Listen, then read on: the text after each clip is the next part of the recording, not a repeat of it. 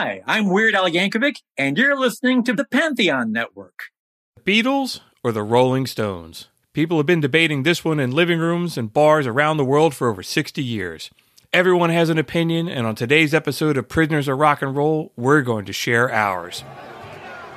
Ladies and gentlemen, welcome to the great rock and roll debate, the ultimate battle of the bands. In this corner, hailing from Liverpool, England, they once occupied the top five slots of the Billboard Hot 100 chart at the same time. Their appearance on The Ed Sullivan Show started the British invasion and was watched by 34% of the American population. They've sold over 600 million albums, including Rubber Soul, Abbey Road, and The White Album. The Mop Top Fab Four of John, Paul, George, and Ringo, the Beatles. And in this corner, hailing from the smoky clubs of London, England, the bad boys of rock and roll who brought you classic albums like Let It Bleed, Sticky Fingers, and Exile on Main Street. They once played a concert in front of one and a half million fans.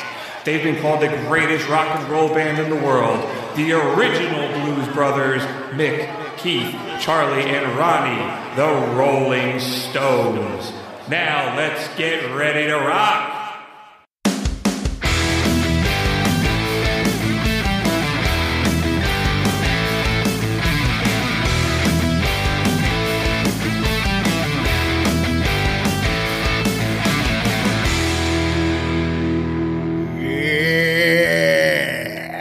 What's up, everybody? Welcome to the Prisoners of Rock and Roll, episode five. We're so glad you're here.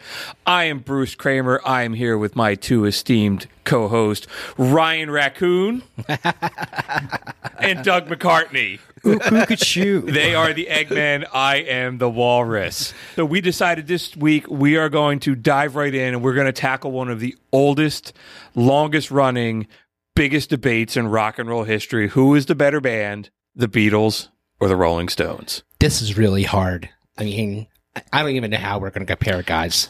I was reading a bunch of things that you were posting on Facebook, Orion, this week, and asking people their opinions. And it's wild. Like people like really take this like they're voting for president or you no, know, passionate. You know, yeah, it feels like it's controversial. It's something that everybody has an opinion on. Yeah, this sounded like a great idea when we agreed to it two weeks ago, and Very once risky. I once we started diving into it, I was like, "Holy shit! This is a this is a lot of people are really passionate about it." We're going to talk a little bit about both of the bands. We're going to run through some comparisons of the two, and lastly, Ryan went on a mission to solicit input from our fans and some celebrities. So we got some pretty cool input that we're going to come into. And we're going to play some songs as always.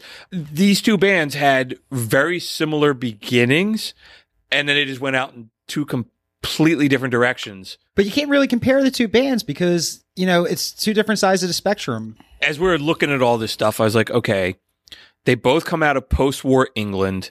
They're heavily influenced by American rock and roll. We talked a lot about Buddy Holly in episode two. We talked a lot about the artists of Sun Records in episode four.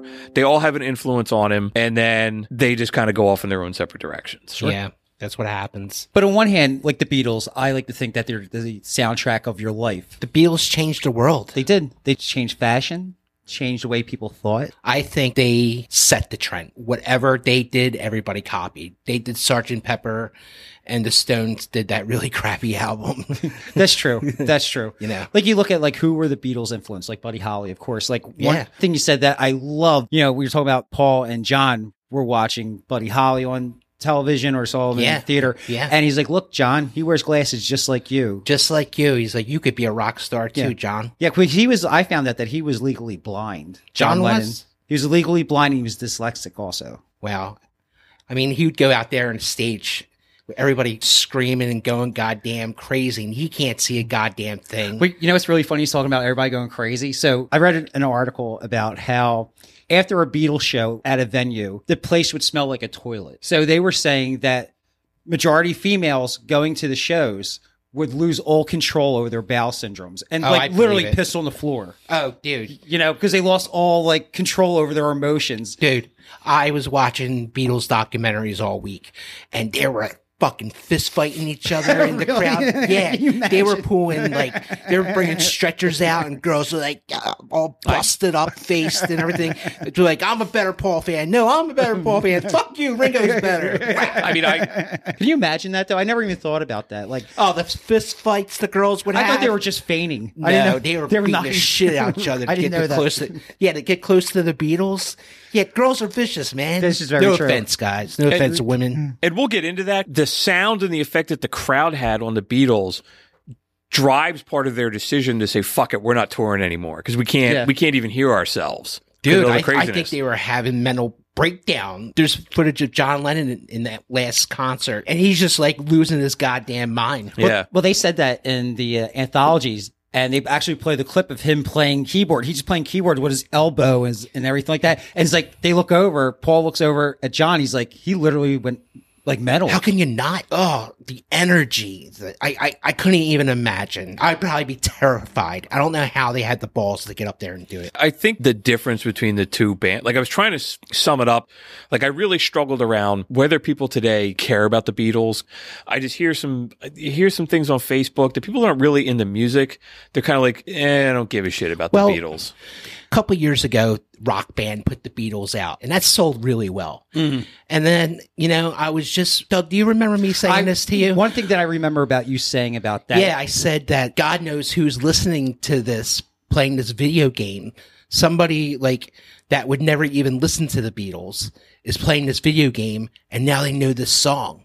And, you know, that kid's going to grow up and he's going to know the Beatles because of that video game. I remember the moment you said that. And every time that game comes up, and especially the Beatles thing, I bring up that you said that because, listen, I've known you my whole life. That was like one of the smartest things have you ever you, said. have you known my whole life? yeah. I was really struggling with that. Do people really give a shit about the Beatles anymore? And maybe I'm just an old crank and I don't, like, damn kids just don't care. Absolutely. I think I think they absolutely still matter. Do I- your, I do think your they kids, matter. Do your kids listen to Not them? like, they're, they're kind of like, eh. My daughter is, she loved the Stones. Yeah, And sure, I can see yeah. that. And Yeah. we took her to see the Stones on their last tour, and her stand. We are on the floor of Lincoln Financial Field on the field, and when they came out, the look on her face when she was like, "That is Mick Jagger." That's my favorite concert moment of my entire life. Ryan had the same look on his face. We were on the floor also. Ryan had the same look. I can't help it. I love Mick Jagger. yeah, who doesn't? I mean, uh, you know, it's different. Going back to the Beatles, and I've seen Paul McCartney, and he's so good live. I mean, he there's so many songs he plays, but there's so many songs that he cannot play because he doesn't own the rights to play it. That's insane to me. Paul McCartney is like seeing like an orchestra. It's so on. It's so like precise. You go see the Rolling Stones and it's like blues time. It's like, Yeah. hey, I'm drinking some scotch and I'm all over this Yeah. guitar. Like I agree with that. Like I saw McCartney and the Stones. And when you see McCartney, it's kind of like seeing royalty. It's like kind of seeing like Ryan saw Ringo with my dad a couple of years ago, and I'm kind of envious of that because I've never seen him. McCartney's the only s- s- Beatle I've ever seen. Ringo was so fun. He had uh, his super band with him. He had the guy from Toto with him, and he had the guy from Asia with him, and they were playing their His, hits. he's always had a revolving Yeah. thing of like Clarence Clemons from Springsteen Yeah. was with him for a while, yeah. and and he was up there, and he had a backup drummer, and he's just up there giving everybody the peace sign and Peace, love, peace and love, peace and love. Dude, it was an awesome time. I was glad I was there to see uh, Ringo. I've seen both living Beatles. Ringo came out with a book a couple of years ago. It was called Postcards to My Mates. Did you ever see this? No, I did. Yeah, it was. Uh, he made up a book of postcards that he sent, like especially the guys in the Beatles when he was on vacation, and he made a book of this. And it's a very sweet book. Everything they write, so like, oh, I'm missing you and this and that, and you know, Ringo, like when he says peace and love and peace and love, that guy has a lot of love in him. And well, he's, they asked him, what were you the most proud about being in the Beatles? He said that we sang about love. Sure. And as I was trying to summarize like the difference between the two of them, the Beatles were pushing the envelope. The, Beatles were pushing every envelope, music and bringing in different instruments and, you know, everything from a calliope from a merry-go-round to the sitar and all this other, like orchestra and all hmm. this other shit.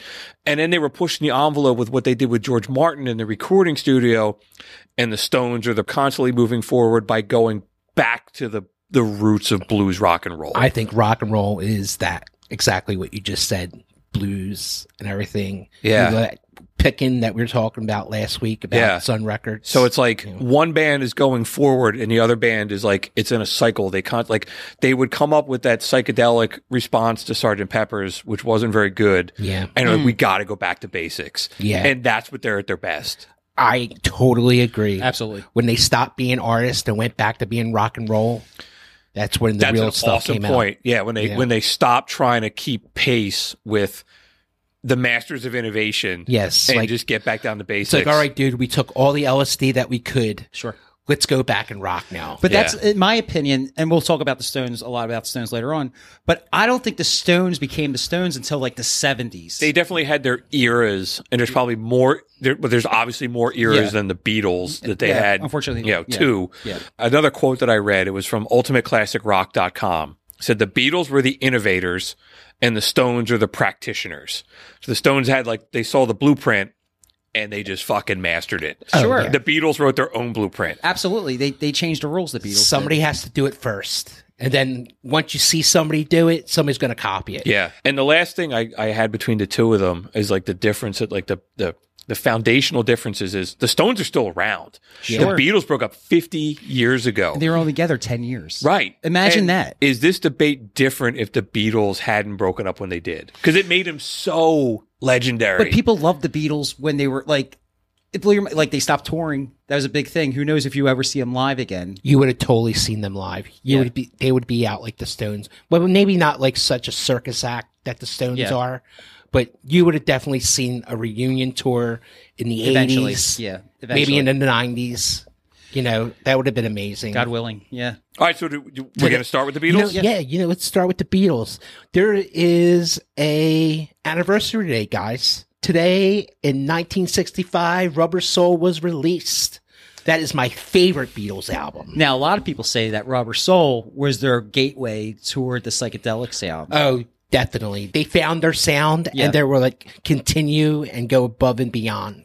How about before we start diving into the Beatles, I want to kind of talk a little, like real quickly around record labels. Okay. So everybody understands what we're talking about. So the Beatles were on EMI in England and they were on Capitol Records in the United States.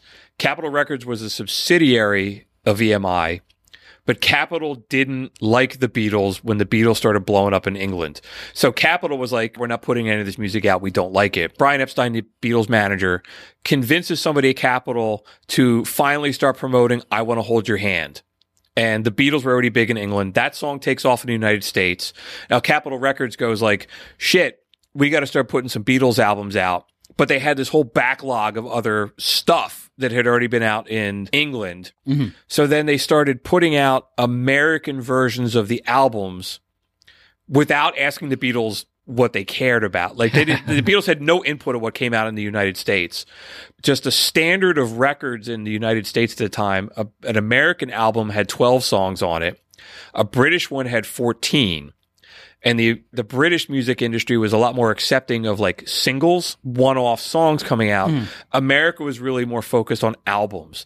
You had this disparity where like a American album would come out with two less songs on it. So the two songs that got dropped got pushed to another album. So the early stuff, there's no like, there's no like, uh, this was the Beatles' first album. God, all those collectible albums that are out Right. there. And then when they finally come out on CD in the 80s, the UK versions get released. There's American versions, and the shit gets really complicated. So, give a real quick example. And I, I spent like an hour trying to No, read sure. this and Yeah, yeah, let her trying to understand the discography. I'm trying to understand it. In the US, Capitol Records put out Meet the Beatles in 1964. In the US, that had nine songs that were on with the Beatles, which was released in the UK the year before. But it also had I Want to Hold Your Hand.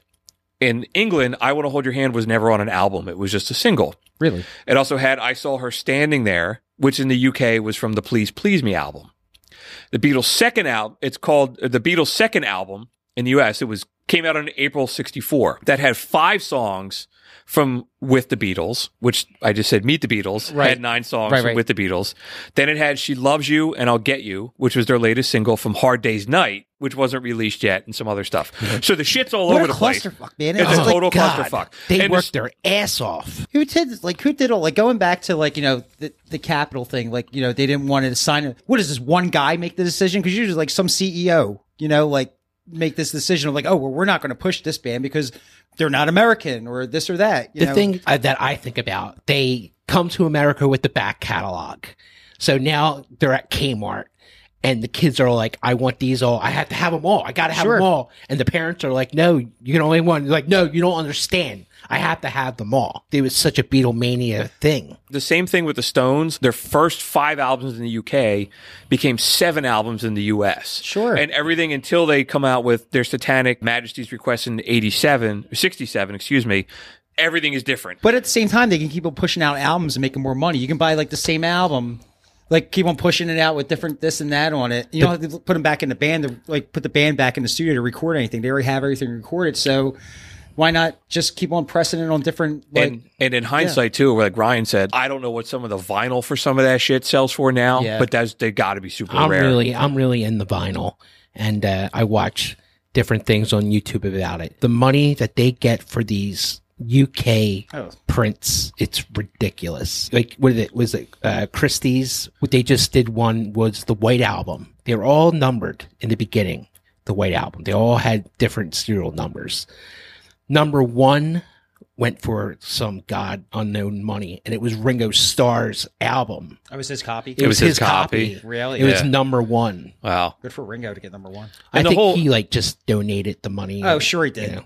And the, the whole story of the Beatles too, getting getting involved in in music. I mean, they yeah, they they're they're a hot club act, and Brian Epstein's walking around trying to get him signed, and uh, yeah, he takes the the recordings to Decca Records, and the guy from Decca says the Beatles have no future in show business. Guitar groups are on the way out, which is Yeah, yeah, yeah. like if you're an A and R dude for a record label, that has got to be the most short sighted quote in the history of music. And instead, Decca signed some guy called Brian Poole and the Tremeloes, and uh, What a douchebag. yeah, I looked them up. I looked them up on on uh, on Spotify, and it's, I was like, okay, it sounds typical '60s London British music. Nobody fucking knows who they are. Uh, It's not You even worth. it- It's not even worth pulling No, up on you Spotify. it to, you sent it to me this afternoon. I was like, "What the fuck is this?" Yeah, Decca passes on him, and and the next guy that Brian Epstein called was George Martin at Sure. EMI, and George Martin saw something and signed them. But but, yeah, George Martin really saw something in the Beatles, but he knew they were kids. He looked at them and he he saw with George, Paul, and and John, and he said, "All right, these boys are go, but I don't like this drummer. This drummer that had, he's got to go. His name was Pete Best, and he was an awesome drummer. He was unbelievable. After the Beatles came, after he fell out of the Beatles, he did this whole jazz thing. He was very successful. He started in the Beatles. I think they got him in the band because his parents owned a cafe, the Casbah Cafe, and the Beatles would play there. So they're like, "Oh, we could play your spot. Yeah, you could play drums in the band. Yeah, sure, get on up." You know, poor Pete. They kicked him out of the band, and George Martin said, "I'm going to bring somebody else in." But we, they were like, "Oh, we have Ringo now." But like, I don't trust this Ringo kid either. I'm going to hmm. use my own drummer. You know, those first those first recordings of the Beatles. I forget what songs they are, but there's just like some studio guy on there. a lot of people think that Pete Best got kicked out of the band because he was a good looking dude. And like the other guys in the band were kind of threatened by like his good looks and everything like that. You know what was great that I remember hearing was Pete Best is a great drummer, but Ringo's a great Beatle. That's very funny. Like even in the beginning when they threw Pete out of the band out in England, you know, the Beatles were somewhat successful and they were like, no way, who's this guy Ringo? Like Pete Ringo never, Pete forever. Oh yeah, the You know, girls did not like it because he was a good looking guy. But know? once they went back to the cavern and they start rocking, they're like, Pete, who? yeah, but Pete though at the same time he made a good lo- living just for that little part of Just being to in- be part of the Beatles. and he made a living off it for the rest he of his life. You know, God bless him. Yeah, he And made a movie. And then there's also Stuart Sutcliffe. Yeah. right. Oh Yeah. yeah, man. He he died really young. Yeah. He was the other. He couldn't bass, play. He was yeah, the bass player. play. Yeah, he couldn't play. He was just John's buddy from school. Yeah, he was like before. He's like way way. yeah, before. he was more. he was like in um, Hamburg with them. He was more of a, a photographer, more of a painter. And he was in Hamburg and he, they had a hell of a good time. He met some girl. He's like, you know what? I, I'm awful at the bass. Why don't one of you boys pick it up? And I'm just going to stay here and hang with this woman. And unfortunately, after the Beatles left, Stuart died of a brain hemorrhage. And and looking at the Beatles music too, I I've always I think everybody breaks it into like two very distinct periods. Right? Mm-hmm. There's the really early stuff and then there's the stuff after they discover drugs. I like to refer to them as the black and white Beatles and then the psychedelic Beatles. Me personally, I will always love the black and white the black and white Beatles. So which you prefer the earlier Black, stuff? the black and white Beatles, yeah. Ryan? It's really hard for me to say. I'm I'm a huge Beatles fan. I got tattoos. I have a Beatles tattoo, and I also have a Rolling Stones tattoo too. The Beatles, best best. Uh, I have to say, when Abbey Road came out, that was a, their perfection. It's- Absolutely. It's almost like how we were saying that the Beatles and the Stones, like you can't compare them. It's the, they're almost two different bands. Those eras, because like the early stuff is it's just rocking. It's fun. It's you can so hear the American music on it. I mean, those those early like the um the live at the BBC albums is some of my favorite Oh, yeah. Beatles I- stuff. They're doing Roll Over Beethoven. Yeah. I was listening to it driving over here. Why don't you play a, a clip from that? Play "Roll Over Beethoven" real fast. Let us rock out a little bit.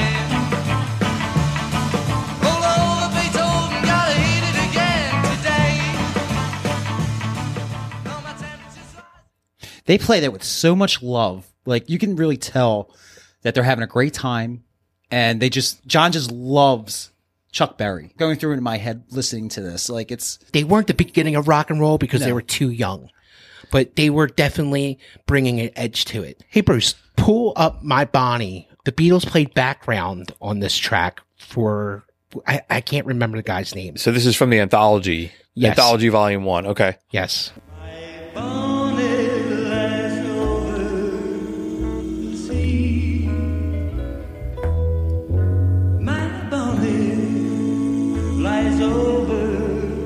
That's them in the background singing. Really? Yeah. Like those harmonies? Oh, yeah. Everything you hear is the Beatles except for the guy singing.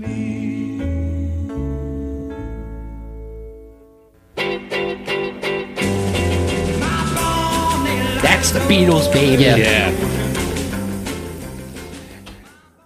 Because then wasn't he going to record the song like really slow, and then Beatles kind of like influenced him to I kind of don't- pick it I up a don't little know. bit. I think he did. I just think I it's a mean- rocking track. My notes I just have here is Buddy Holly, Carl Perkins, Chuck Berry, Little Richard, and Elvis. I mean, you can just you can hear it, Especially Carl Perkins playing Yeah. George's licks right there. and we talked about that in the episode around Sun Records about Uh, the influence that he oh, had. absolutely. That Uh, he, he they, worshipped they always Carl. looked at him as one of the the founding. You know, as much as as much as the Stones will go to Chuck Berry later and uh, Muddy Waters, the Beatles were to to Carl Perkins, and this music is just fun. Like their image then was they were goofy, they were silly, they were irreverent. You know, like They were everybody had a favorite. You could be goofy like Ringo, you could be quiet like George, you could be debonair like Paul, and you could be an asshole like John. yeah, they were they were the ultimate pop band. And somebody somebody said on Facebook like, well, they were just the the boy band of the '60s, They which were. is they were.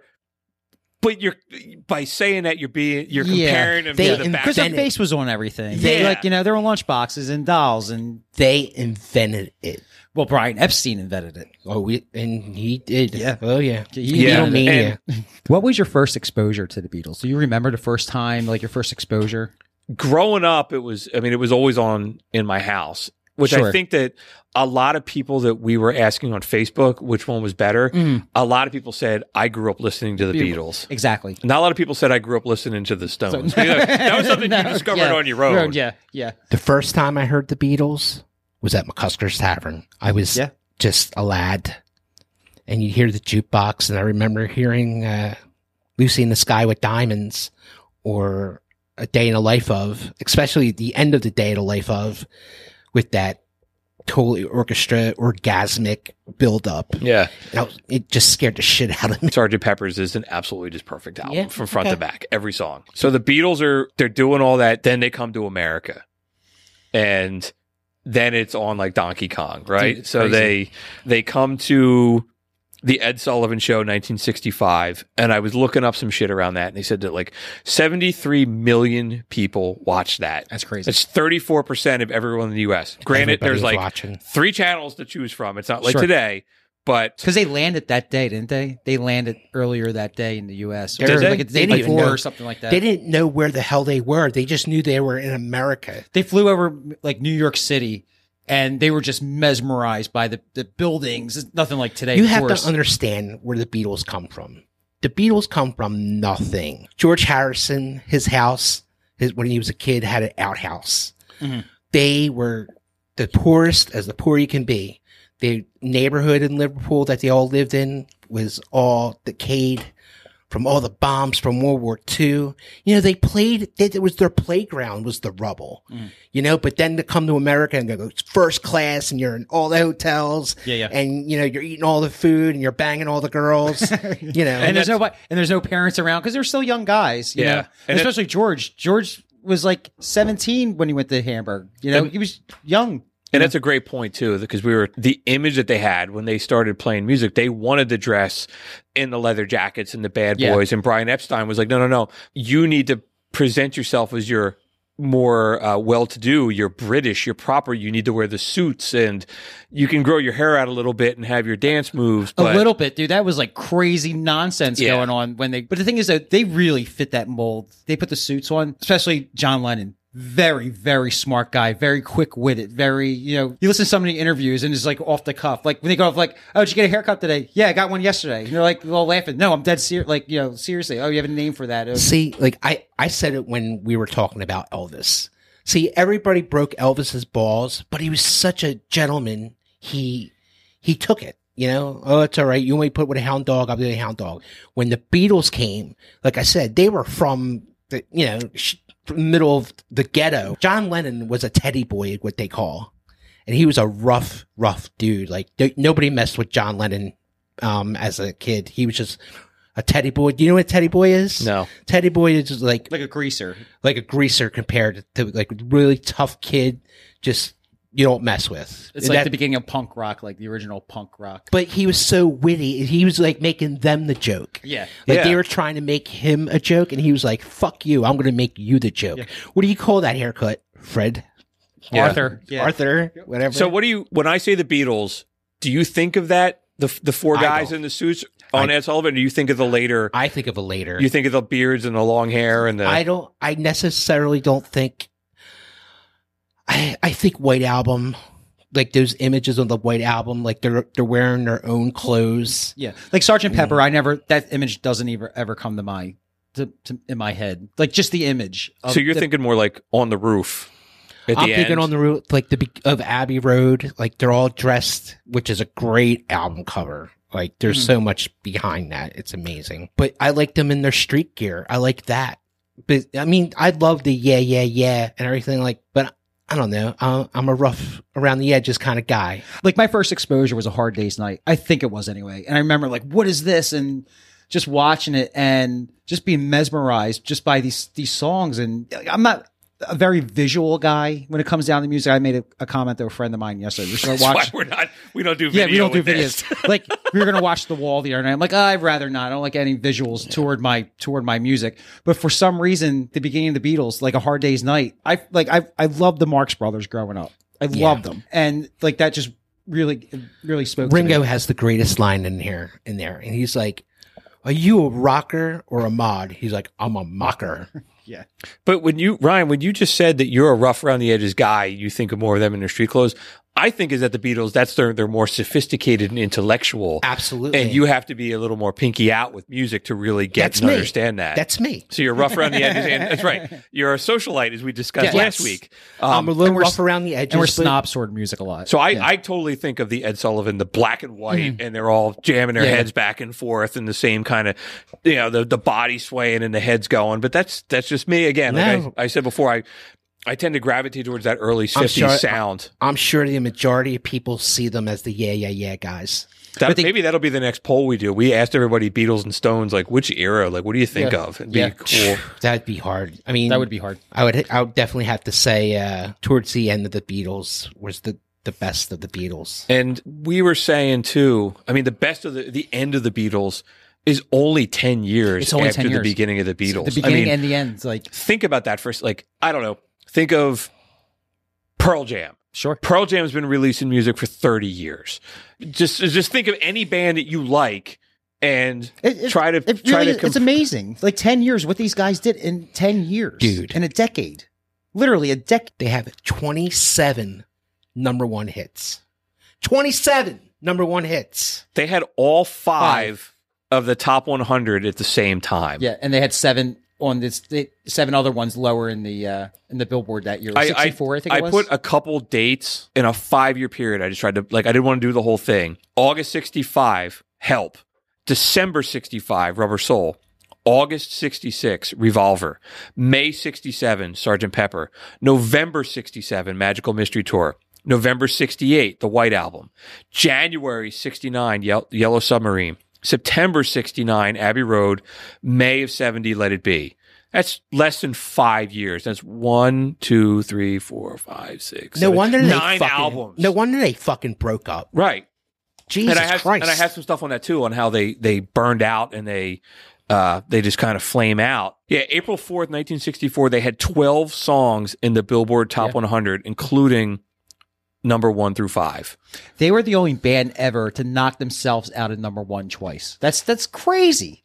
No band has ever been that prolific. But um, you know, you're at the top of your game, and then okay, I don't know if I'm moving a little bit too forward in our timeline here, but like when John says like, you know, we're we're bigger than Jesus Christ, I don't think he said I'm bigger than Jesus Christ. We're we're just as big as Jesus Christ, I don't know the exact quote, but he just said he was bigger than Jesus. Jesus Christ, and it's just like you know. How how many times can you you know everywhere you turn like they were the most photographed person of in like of the '60s But he said they was taken out of context. It he was, said like- he said I should have said TV was bigger than Jesus. Right, That would have made like a that. lot more sense. Yeah, but he, there's so like imagine that like pressure. You can't even walk down the street. You can't even do that. They bought an island in in Greece. I think they they bought an island together so a place so they could go. go go be without getting anybody yelling at them and screaming at them.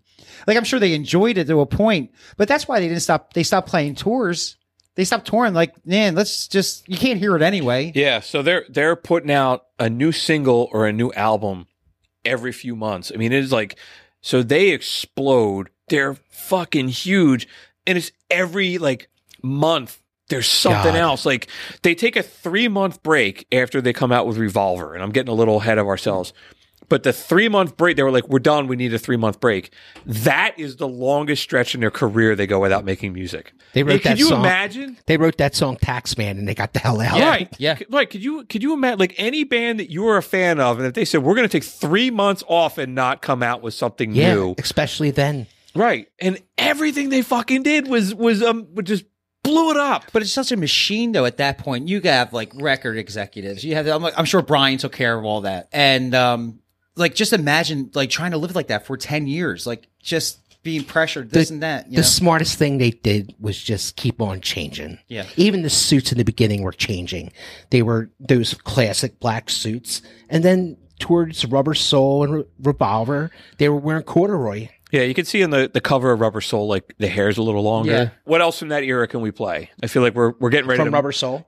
Just no. I feel like we're getting ready to start moving into the more psychedelic era. We got eight days a week on here. We got some other. I got something for you. Hang All right, on. what do you what do you want? Let's do the best song that's on Rubber Soul. Let's do In My Life. sure. All right.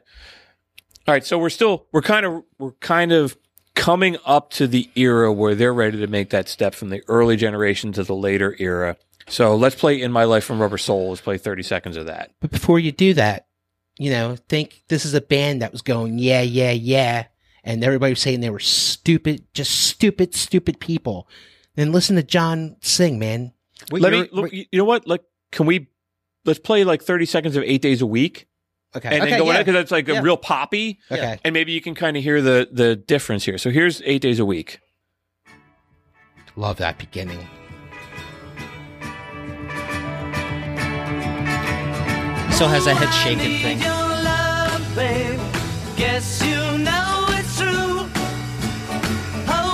Need my love, babe.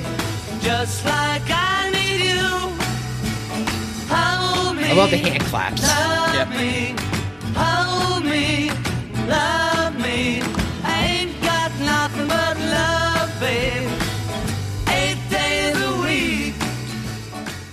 There's something when they go from mono to stereo because you could hear the, the Uh, hand it's the claps. greatest yeah, thing. Yeah, And That's it- the best thing of listening to the Beatles is they go back and forth through your headset. or yeah. And I Stereo. I- all right, so that so that's the The, the yeah, poppy. yeah, yeah, pop yeah. bubblegum. They're still Yeah. making those songs. Yeah, so then you're saying like, let's listen to some "In My How- Life" and "Rubber Soul." Just how deep in, they were listening to Bob Dylan by now.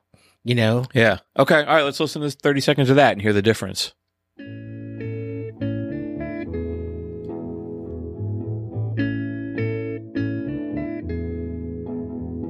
There are places I remember all my life, though some have changed, some forever, not for better. Some have gone, and some remain. All these places. how heavy those lyrics are for such a young guy. And you know what? As we're sitting here, you know, we're all we got all of our podcast shit on. and We've all have like relatively decent headphones on. Mm-hmm. You Dude. you experience it differently. Dude, you gotta listen to it on vinyl. it's unbelievable. Go out, buy a record player. You, you're talking to me. I'm talking to you, homeboy. you're not talking to the fans. You're talking to No, me. No, I'm talking to you, homeboy. But from going from like from what like eight days a week to that, it's it's unimaginable. You know, it's it really is unimaginable. And that's George Martin's brilliance. Yeah. So it's also drugs. well, yeah, but they were smoking pot, you know. So- it was the beginning. It was opening their mind. They were reading books, So- different kind of books, different poetry. Rubber Soul comes out December 65. Yeah, yesterday or Ni- today. 1965. George Harrison and John Lennon are having dinner with George's dentist. One, who the fuck goes to dinner with their dentist? Yeah, yeah. My if my dentist is listening to this, Well, if he had good drugs, I would have. Well, to. and, let he, finish. and he just right. You got to find another dentist. And Timothy Leary needs to be my dentist. He decides that he's going to put LSD in their coffee after Yeah. dinner, and they decide that they they trip, they enjoy it, and that kind of leads them into the psychedelic phase, Hinduism, meditation. They go to India. All this other kind of stuff, and the music just completely changes. they changed the world once they dropped acid. well, Yeah. do you think it, it happened more to George than anybody? Because everything you just mentioned George was a you- big George thing. Yeah. Like George you know, was a seeker. He was searching. Yeah. He was like searching for the meaning of life. You want to hear something really funny about George? About the, his whole Indian yeah thing? Yeah, This really interesting thing that I read about George Harrison's mother when she was pregnant. She really loved music and she would play Indian Hindu music up against her stomach while she was pregnant with George. How crazy is that? he felt it in his soul for his whole life. He came out of the womb with it. You know, Yeah. So then he he gets really into Hinduism and mysticism, and the whole band goes to India, and they're hanging out with the Maharishi, and there's some other like. Well, the John, Maharishi's John thought trying it was to, all bullshit. Yeah, to begin, the like, the whole time he was trying to like fuck the girls Yeah, and all this yeah. other kind of stuff. And then they start asking for money, and he's was like, "Yeah, that's the end of and they that." all bolt, but George Harrison stays there. yeah, Yeah. and and he, you're right. He always kind of had this spiritual thing, and then he he does like the concert of Bangladesh, which I have Yeah. some shit on later. and that's great. And I, I think he saw the bullshit between Maharishi, but he got the idea. He Yeah. got what the message was. he's like the intellectual of the Beatles. They said he was the quiet one, the Yeah. shy one. He was the funniest but one. yeah, He's also an amazing guitar player. Ryan, you talked before about there's just shit in music where the stars line up and it's just perfect. And I can think of no better example that these four guys all just happened to They just all run into each each other. other. Yeah. Right. And we'll Do you talk. think Ringo got lucky? Yes. yeah, yeah. And we'll, we'll talk a little Ringo's bit. the luckiest guy in rock and roll. You know, it's like, and the, the chances of what if like somebody's toilet gets clogged and they're five minutes late to the bus and they never Sure. meet them. It's just I think people are destined to meet in their life. You Yeah, know, and I- especially I with the do too. Beatles. Like, You know, I think John and Paul had this connection. You know, both of their mothers died very young and they were motherless, running around Liverpool motherless, like that. And they found each other. and they looked after each other and they made it successful with each other. I, I I just think something, the stars together, Liverpool, they met together. And how many bands have we already talked about that shit like that has happened? You know, people they're kind of down on their luck and they find each other. Uh, the guys of Motley Crue, Yeah. Axl Rose and Slash. Like, there's all these kind of guys that Music just brings you together. Yeah. You know, it just it just really does. Like it's an emotion. If you know, you've like- ever played in a band, you know, like there's a camaraderie there that's irreplaceable. yeah, I I can't agree more. You know, you, you get in some bands and some bands are okay. And then Some you get, bands you get in, the fucking singer's an asshole, you know. Yeah. And uh, and then you get in other ones where you have like a lifelong bond with these guys. And I like been uh, quite a few bands and I got lifelong friends out of this. totally, we just talked to a bunch of guys that were in our original band. Yeah, Thanksgiving. Yeah. We did a band 20 years ago called Nico Fly. Get it on Spotify if you have the nerve to listen to it. it's not it's it's it's actually really good you know you just have a bond and i think it's really something to say when two guys get successful all right well you wrote a song i wrote a song we're just going to put both our names on every Yeah, song that and- we, and- we have and But you know what was more fucked up, in my opinion, is that they pay attention to Ringo songs way more than they pay attention to George's and songs. that's that's that's absolutely crazy. And you see like in the the let it be movie if you ever seen it and george is sitting there like all right i won't play anything. I'll just say i've been in that position. I'm like you know what? I if that's what you I- want I- i'll do whatever you want me to do You know what? I, I watched that YouTube clip today Yeah. of the two of them arguing with George. It's like, They're so- fine, I'll just play Like, whatever you want. what- It- it- don't play my songs because it's it's just gonna you're gonna it's gonna be an afterthought anyway. You know what's really funny about that? And some of those songs that he tried putting there, put on his first album, album Yeah. All Things Must Pass, which in my opinion is the best ex Beatle album out there. You know, solo album. solo album. Yeah. I'm, I'm trying to tackle this linearly, and we're up to Rubber Soul. And Rubber Soul is we're saying that's kind of where everything changes. So they start they stop thinking about the singles and are thinking about the album. And a huge reason of that is because in '66 they say we're not touring anymore, yeah. and they say we physically and technologically cannot make a sound loud enough to get over the screaming fans. They had engineers trying to make special amps. Yeah. And they still couldn't do it. I think they were like 500 watt amps. I Yeah. think they were. And so Yeah. the last show that they play is Candlestick Park. Yeah. The first arena concert. Yeah. And they're just like, we're done. they were they were coming to the stage and leaving and going to the stage in an armored truck, I think it was. And they're in the back of the armored truck leaving the show and they're like, That's it, we're done. Like, this is the end of this shit. yeah. And they announce that they're not touring anymore. We're done. We're done. Yeah. We're out. Don't you see what's the weird coincidence to say we're not going to tour no more and Brian Epstein dies? And then now a year later. a, a year later and you know everything they have success up to that point is because of Brian Epstein. He invented Beatlemania. He did all that. He made it.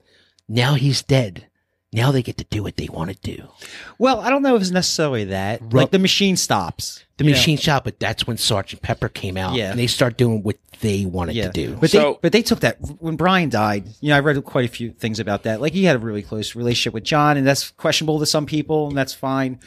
But um, like they took that really hard. They took. they didn't know what they were going to do. how would Yeah. you? How would you know? You know, I don't know. From- I mean, management. He's just as part of the band as like anybody. Like you know, So they they stopped touring and now they're like they were writing songs always thinking that they had to be able to play it live. The weird connection I made in my head is kind of how the music industry has completely changed over the last like 10 years.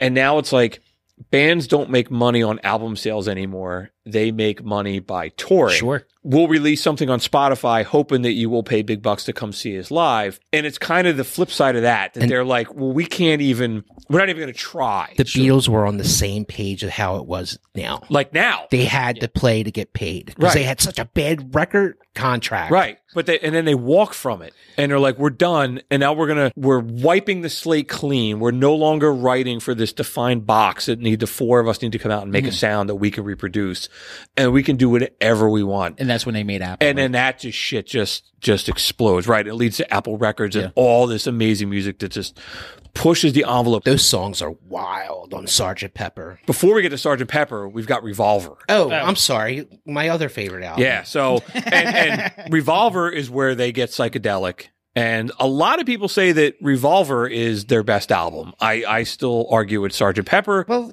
like look, look at it. Like you had Eleanor Rigby on Revolver. You have You Good have- Day Sunshine on there. What a great song that is. Play Good Day Sunshine real fast.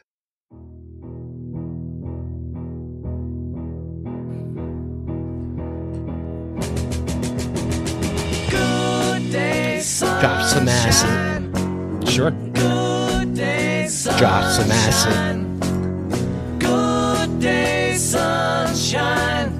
I need to laugh, and when the sun is out, I've got something I It's a can fun album. laugh You look at- about. you look at all the I feel songs, good in a special way. I'm in love, and it's a sunny day. Good day, sunshine. Now, let me tell you guys, I'm the only one sitting at this table that's probably done acid. I never. Yeah. Never And done it. that song is the trip, brother. That's the feeling. And I, see, to me, I just thought of like I'm waking up in, on a, a May Sunday Sure. morning. Yeah. The windows are open. There's Yeah. a, ble- a but breeze that's what blowing. it's about. That's Yeah. the And I- feeling, brother. I'm like, That's I'm, the feeling. I'm thinking, I'm like, I'm making, I'm making breakfast for my wife, and there's a nice breeze blowing Brian's in. And you're every like, I'm asset. so sitting Every- Everything is perfect. The world is one. We can open the windows, feel the breeze. But going back to uh not going back to rubbers, but in Rubber Soul, okay, Brian's talking about like drug influence and everything like that. Get you back into my life. That's a that Paul McCartney wrote that about marijuana. You listen to the word, the lyrics of it. That's it. a banging song. I love that you listen- song. but you just I never knew that up until recently, and then he wrote that song about marijuana. song's about smoking pot. but it's just you just listen to the words of of that, and it's like it's it's completely obvious. but they were being s- like they were writing songs that were above the level, like Eleanor Rigby. Right. Play play a little shot of Eleanor Rigby, and you can hear George Martin's.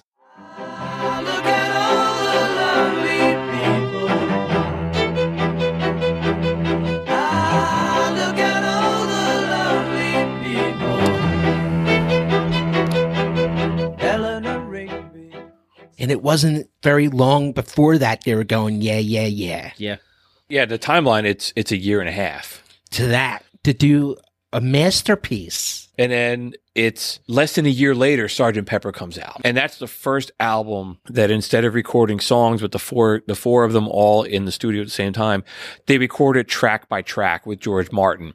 And that now is that's just a standard operating procedure for how bands are being uh, recording. But back then, when they were doing by tracks, they would record stuff, and if you had to splice tape, you literally had to do with a razor blade cutting the tape Sure. and and Yeah. putting it back together.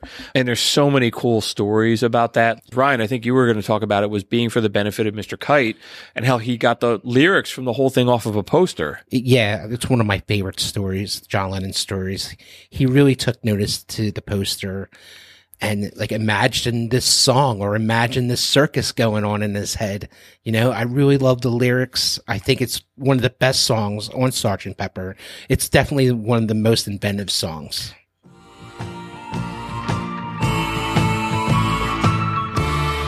For the benefit of Mr. Kite, there will be a show tonight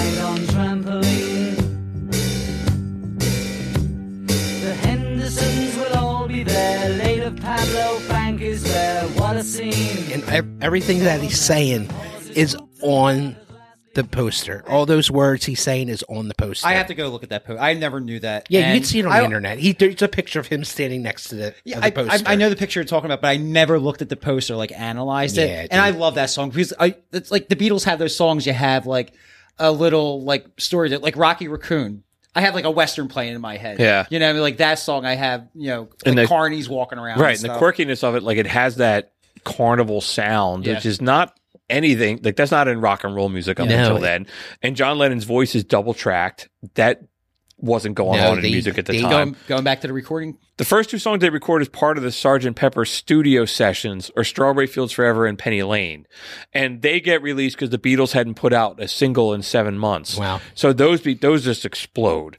T- totally after And and you'd imagine how magical and perfect that album would be had those two been on there too. Yeah. Like, and that's a double A side Yeah. single. So there's no Yeah. B side to that. They're both just huge hits. And then Brian Epstein dies of an overdose of sleeping pills. It's a shame. It's And- a sh- such young age. And John Lennon, I was reading a, a quote from John Lennon after he died, and he just said, Well, we fucking had it now.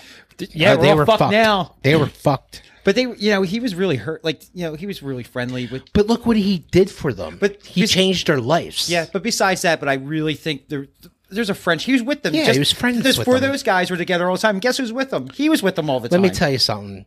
Brian Epstein was more of a father to John Lennon Sure. than John Lennon never had a father. Sure. Who is the fifth Beatle? Is it Brian Epstein or George Martin? George Martin.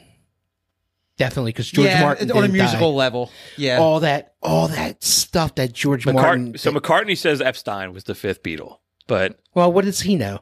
right. he's not a socialite. Is he and McCusker's doing this podcast? I think not. But at the same time, like Ep- Epstein, you know, his background real fast, like his parents owned a record store or some kind of something like that. And he knew music. So Yeah. he heard this band and he heard something in it. And he knew he could make this work. He knows what sells. He's he worked around. He would sell albums that he knew nothing about. You know, One of the great things of the Beatles is that they have brilliant people around them to help them.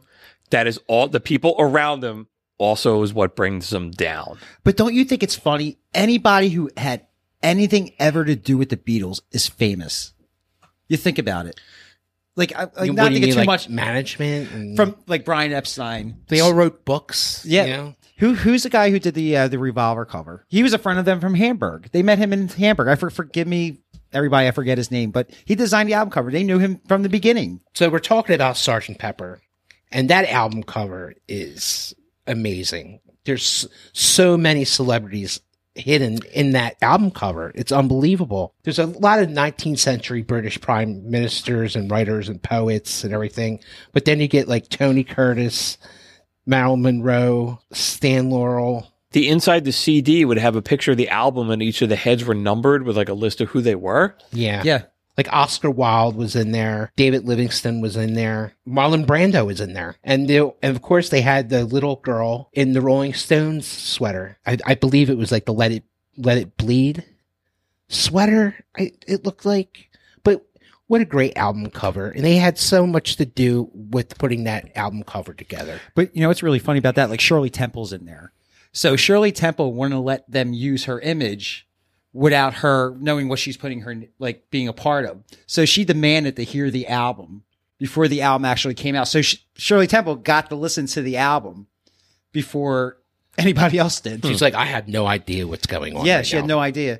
There's another famous like bombshell in there, and I, I forget who it is. Jayne Mansfield, maybe it was, Yeah, and they all wrote her a letter personally to say we like we love you and we we have you on our on our new album cover. and I love that they have themselves on the album cover as the as the please please me Beatles. Sure. like this is the past, and now the Sergeant Pepper is the future. And that was also the first album that ever printed the lyrics to all the songs in them too. Yeah. Really? In and that's UK, really yeah. you could argue that's the first uh, concert or the first concept album too. I mean, like eh, I think this is the first one, so it Well, was yeah. groundbreaking in so many different It was such a great album they took out. Doug, I remember when we found Mom's Yeah, copy I have that- of I Sergeant. Pepper. I still have it. It I has opened it. has like the cutouts of the mustaches. Yeah, it's on and, paper. and the glasses and everything. It was really nicely put together. I still have it. I still have it. it's yeah. really cool. yeah.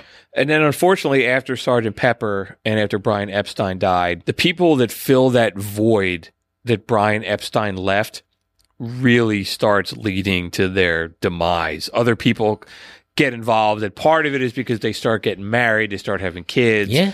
and all these other people start driving wedges between them, and it kind of falls apart. Even though they still make a shit ton of great music, and you've still got three years of amazing stuff that comes out of them. Hmm. You know, you still got the Magical Mystery Tour, the White Album, Yellow Submarine, Abbey Road. The White Album is one of my favorite. I have a huge conspiracy against the White Album. Are we gonna skip? Can, are we gonna skip up to the White Album? Let's take the Magical Mystery Tour right up to the White Album. Okay. Well, the Magical Mystery Tour was a movie that they made for Boxing Day in England. Yeah. It's the day the day after Christmas. They celebrate Boxing Day. so they open all their presents that day. They showed the movie and they showed it in black and white when it was made in color, and it was it was solely not understood. Yeah, I'm- it's I'm not a big fan. It's really. fan. I think you have to be English to really like it. Yeah, it has that humor, yeah. that tongue in cheek humor to Yeah, it. the Monty Python, which George had a lot to do with with making Life of Brian, but I want to get off subject. the sound the soundtrack to, to magical mystery tour is the best i was on the magical mystery tour back in like 2000 something on the bus. Uh, yeah. yeah the actual i was on the actual bus and i took a tour of it i had pictures of it i it was it was awesome i was thinking to myself john lennon was probably sitting right here in this spot but it was up in center city at the hard rock and i, I ran up there to check it That's out That's cool. John was tripping face sitting right here. john was tripping balls And the White Album also just has a, a shit ton of just great songs on The it. White Album. This is my conspiracy about the White Album. And so we're talking about drugs. And the Beatles, they really experimented with a lot of drugs. And heroin is definitely one of them. I think the White Album is their heroin album. Sure. It's white. You know, at the time it was called China White. It's just right off the back. Happiness is a warm gun. Yeah. Right off the back. And then there's like other fucking weird songs on there, like number nine. I don't know if you ever listen to Happiness and it was a warm gun. Mhm. You ever put that up to like being a heroin addict? I haven't.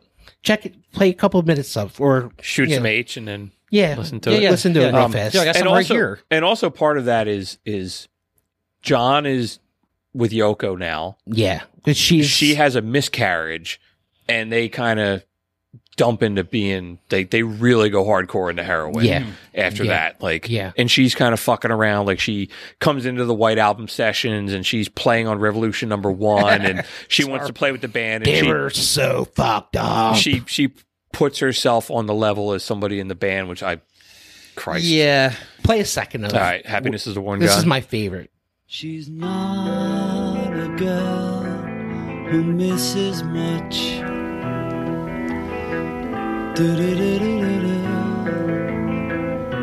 Oh, yeah.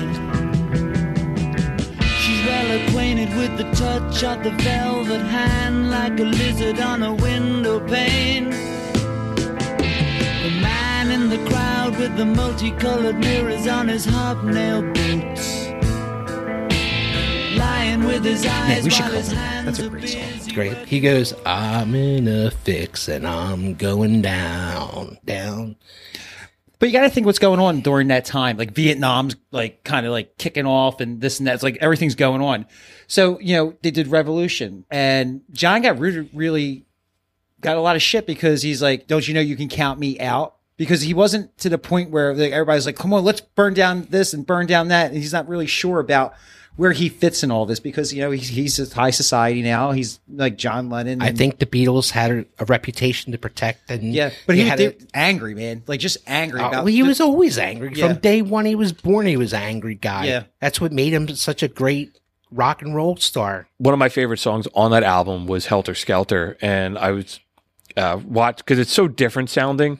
Sure. And I, I was reading, uh, I watched a YouTube video, an interview with McCartney, and he said uh, Pete, he was driving somewhere, and they were playing an interview with Pete Towns from the Who, and he said, "We've just written quote the dirtiest, loudest, filthiest song ever."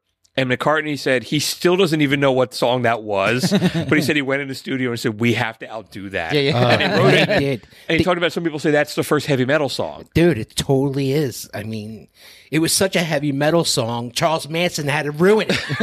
right. And it really does get written off by, it, Yeah, it that- gets yeah. discredited because of Manson being I'm gonna. I'm gonna start something right now. We're in the prisoners of rock and roll. We're in a jail.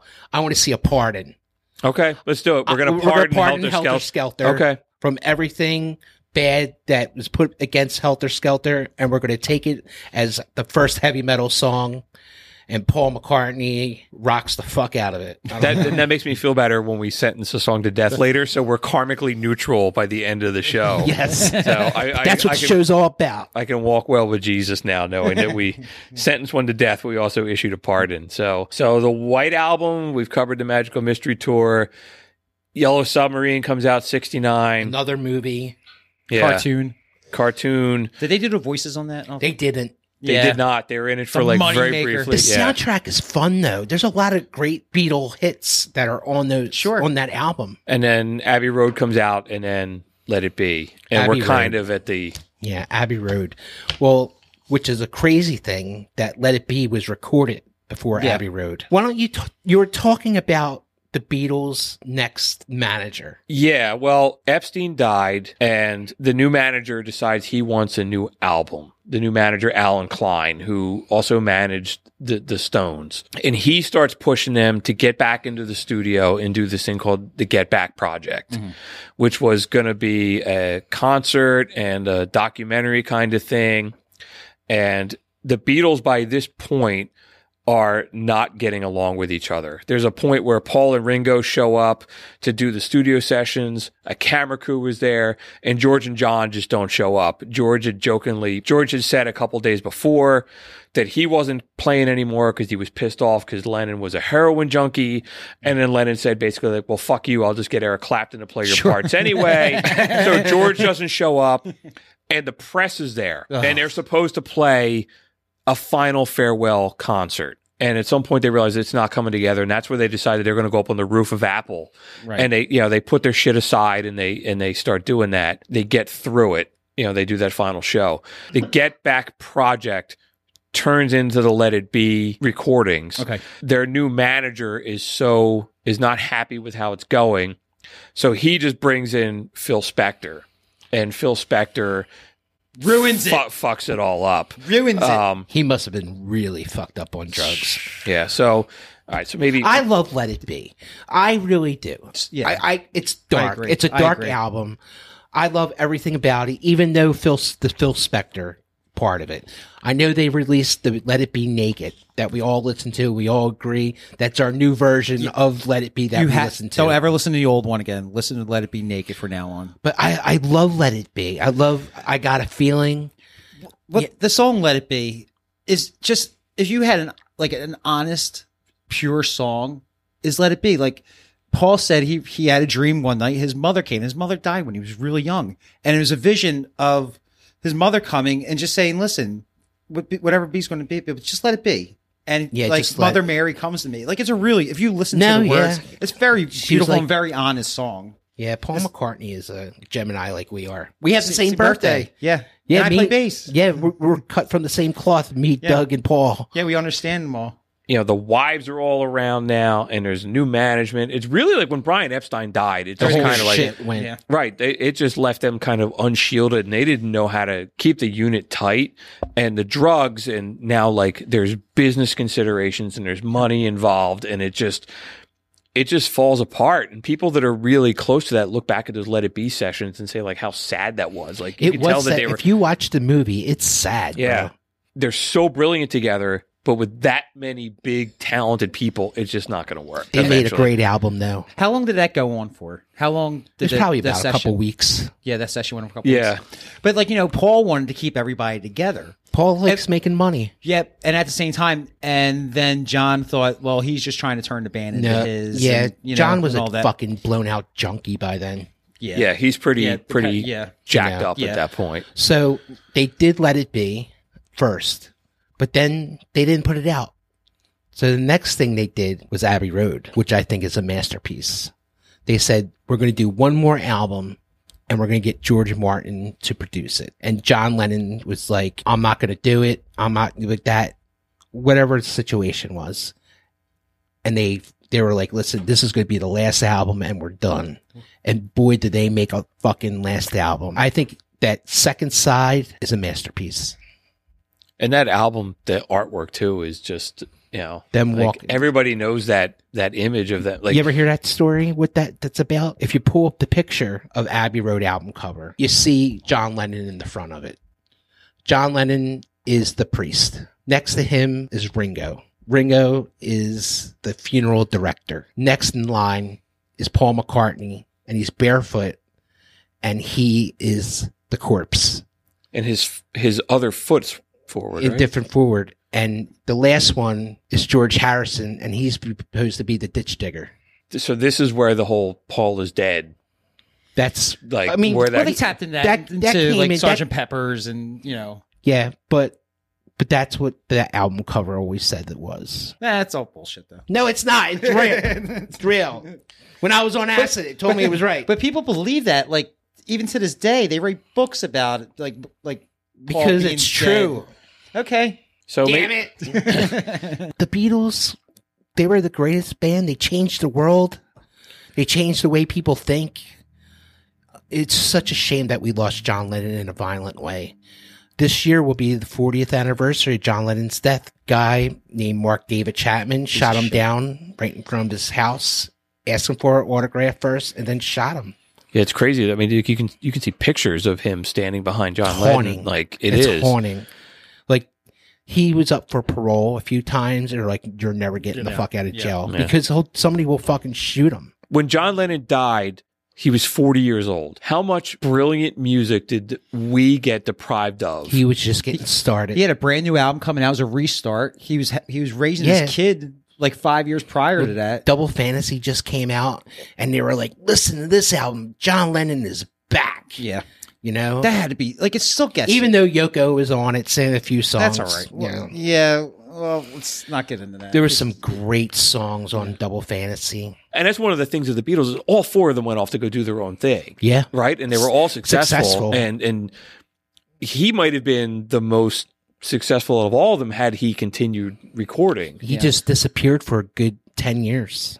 You know, Right, he, and then he, he went just- underground. and then he just gets cut down and Yeah. sadly that becomes part of the Beatles legacy too is like they they stop recording at their peak you know everything is a hit they get the gas is going so hard in the career they flame out and then he dies you know in in Yeah. 1980 Here's a guy that sang mostly about love and peace and people coming together.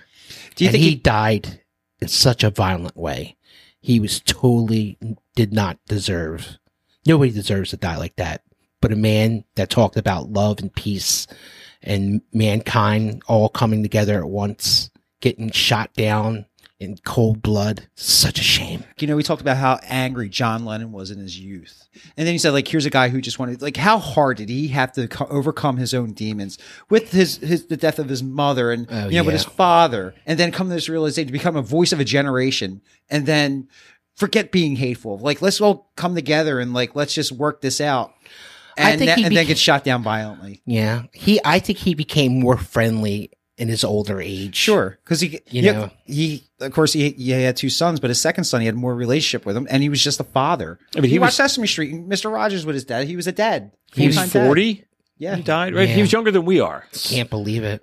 yeah. I mean, every year for a long time, I would go up to Strawberry Fields in New York City and for their celebration on December 7th. And it really is awesome. Yeah, if you never, if you ever have a chance to go do it, do it. The whole Strawberry Fields, everybody gathers around and sings Beatles songs and lights candles, and it's a nice vibe. It's unbelievable. it's really cool Yeah. so why don't we play a little imagine and we'll we'll fade out we'll take a commercial break we'll come back we'll talk about the stones and then we're probably going to take another commercial break Yeah. and we'll come we'll come back for the third hour and maybe we'll compare the two bands against each other so Ladies and gentlemen, the late, great John Lennon.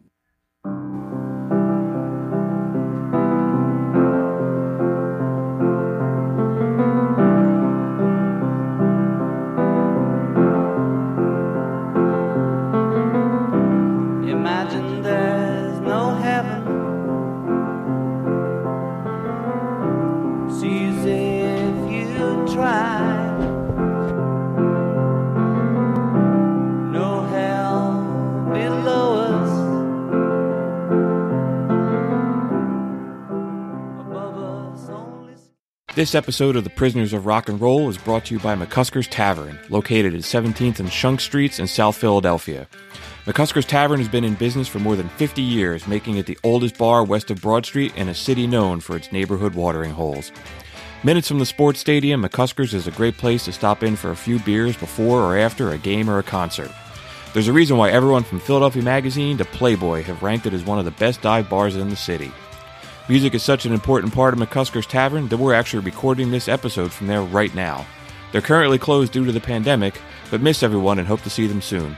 In the meantime, check them out on Facebook. That's McCusker's Tavern. All right, so we're back from a commercial break. We had a very long and in depth conversation about the Beatles. That could have been an episode all in of itself. But lucky for all you listeners out there, that is only one half of it. But now that we're done with the Fab Four, we're going to pick it up and talk about the bad boys of rock and roll, the original Blues Brothers, the Rolling Stones. And after we get done talking about them, we're going to kind of put them head to head and uh, kind of settle this argument once and for all. Guys, I got to tell you something. I fucking love the Rolling Stones. How can you not? The greatest rock and roll band of all time. but the Stones is rock and roll. You know, Mick Jagger wrote all those songs. Interview I read, and it was Bono. And Bono asked him, Yeah, how did you write all those songs? Like, some of those lyrics are just so. And he's like, Hey, kid, I lived those songs. That's how I wrote those songs. But whatever rock and roll is about, if you break that shit down to the core, the essence, and music is, or how it makes you feel, that's the Stones.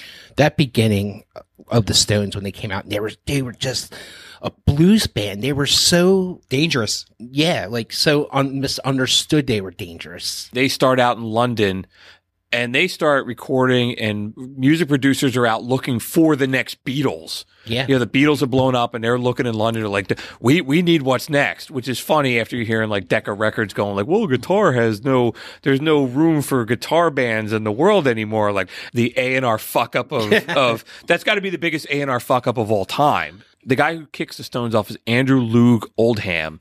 He was a publicist who worked for Brian Epstein very early, and he sees the Stones. And in '63, he gets them signed to Decca Records, and he really wants to market them as the anti-Beatles. It's true. He tells them like, you guys don't wear all the same suits. You don't all do the same dance. If if one of your guys wants to dance on stage, that's okay, but you don't all do the same thing. Sure. The Beatles are all looking the same. They're in Oh, their yeah. uniform, and they're all doing the head bop. And the Stones, He was dancing Jagger, around. like, well, right? He's dancing. He, he uh he invented the front man, Mick Jagger. He did. Yeah. You know? yeah, that's a great that. point. I agree he, with that. he was just on fire. Like he, he didn't know how to dance, but he pretended that he did know how to dance. before they went on their last tour after he had his heart surgery, there was a famous video of him like dancing in front of a mirror, I like seen that, warming yeah. up. I was like, oh, they gave him a baby heart. right. I'm like, he's 75 playing, and he's moving in ways that are just like nobody's ever, Yeah. ever moved before. We seen him like we saw him on your six birthday. We saw him on your birthday. We saw him on my birthday, but remember he had a heart, he had stents done last or two years ago, and they postponed the Stone show. And then six months later, he comes down, he's doing fucking jumping jack flash, he's doing jumping jacks, he's running back and forth. It's easy to say Freddie was the greatest of all time. You could make an argument that Mick uh, is the Oh, greatest the frontman ever. hands down, hands down. Like, na- name something that he hasn't done. Name somebody who he hasn't played with, like prior or after him. No, He's still right. relevant to today. I think Mick needs Keith just like Oh, Keith absolutely. needs Mick. Absolutely. And they all need each other. They Yeah. all tried to do their own things. Yeah. Mick puts out his own solo stuff that, that kind of sucks. And then Keith does the X-Pensive Wino stuff, which is And that pretty great. fun. I love it. Oh yeah, it's great. It's a, it's a great blues Keith Richards album. If you like the way how he rocks and does everything, I have a half of a page of notes on the Stones, and I had eight pages of notes on the Beatles. So I'm kind of I'm kind of winging this here. But I, Sure. I one of the differences that I feel between the two of them is the Beatles are something to be studied and listened to and broken down. Even as we were playing the songs, as we're with the headphones on, I was like, man, you can hear the one the piano falling, and you can hear this ear and that ear. The Stones aren't about that. The Stones are about how it makes you feel. If the Beatles are going to a museum, the Stones are the band that's playing in the basement after it closes. And when the Stones go and they record, they just lay it down. The Beatles, like you said, they're like analyzing and like making these sounds. Where the Stones are just playing rock and roll. yeah, and Guy- Ryan, you had you had the best analogy. Of this. guys, I had this great analogy of what the Beatles and the Stones is, like how you can compare them, how you can put them in a category. The Beatles is the person you bring home to meet your family, meet your mother, meet your father. Maybe hell, maybe you're going to marry them one day. Who knows?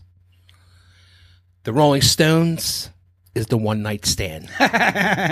The girl you meet over the summer down Yeah, the shore. And let me tell you something, guys. I've been through both of them, and the Stones win every time.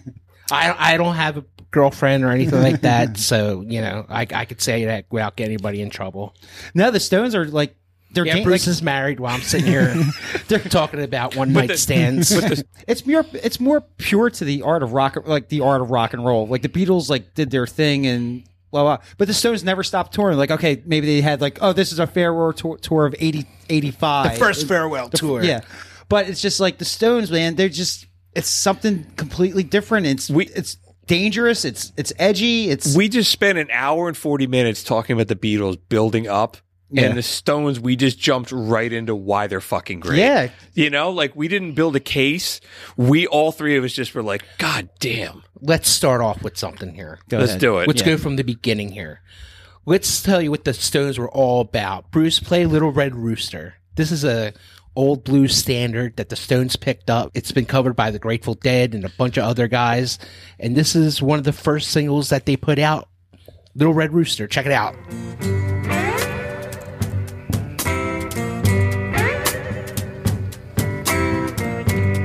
I mean, listen to that slide guitar. It's all Keith.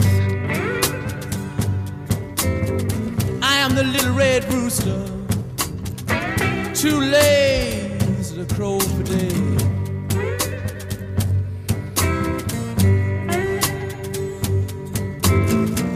Am the little red rooster, too lazy to crow for day. That's the blues, baby.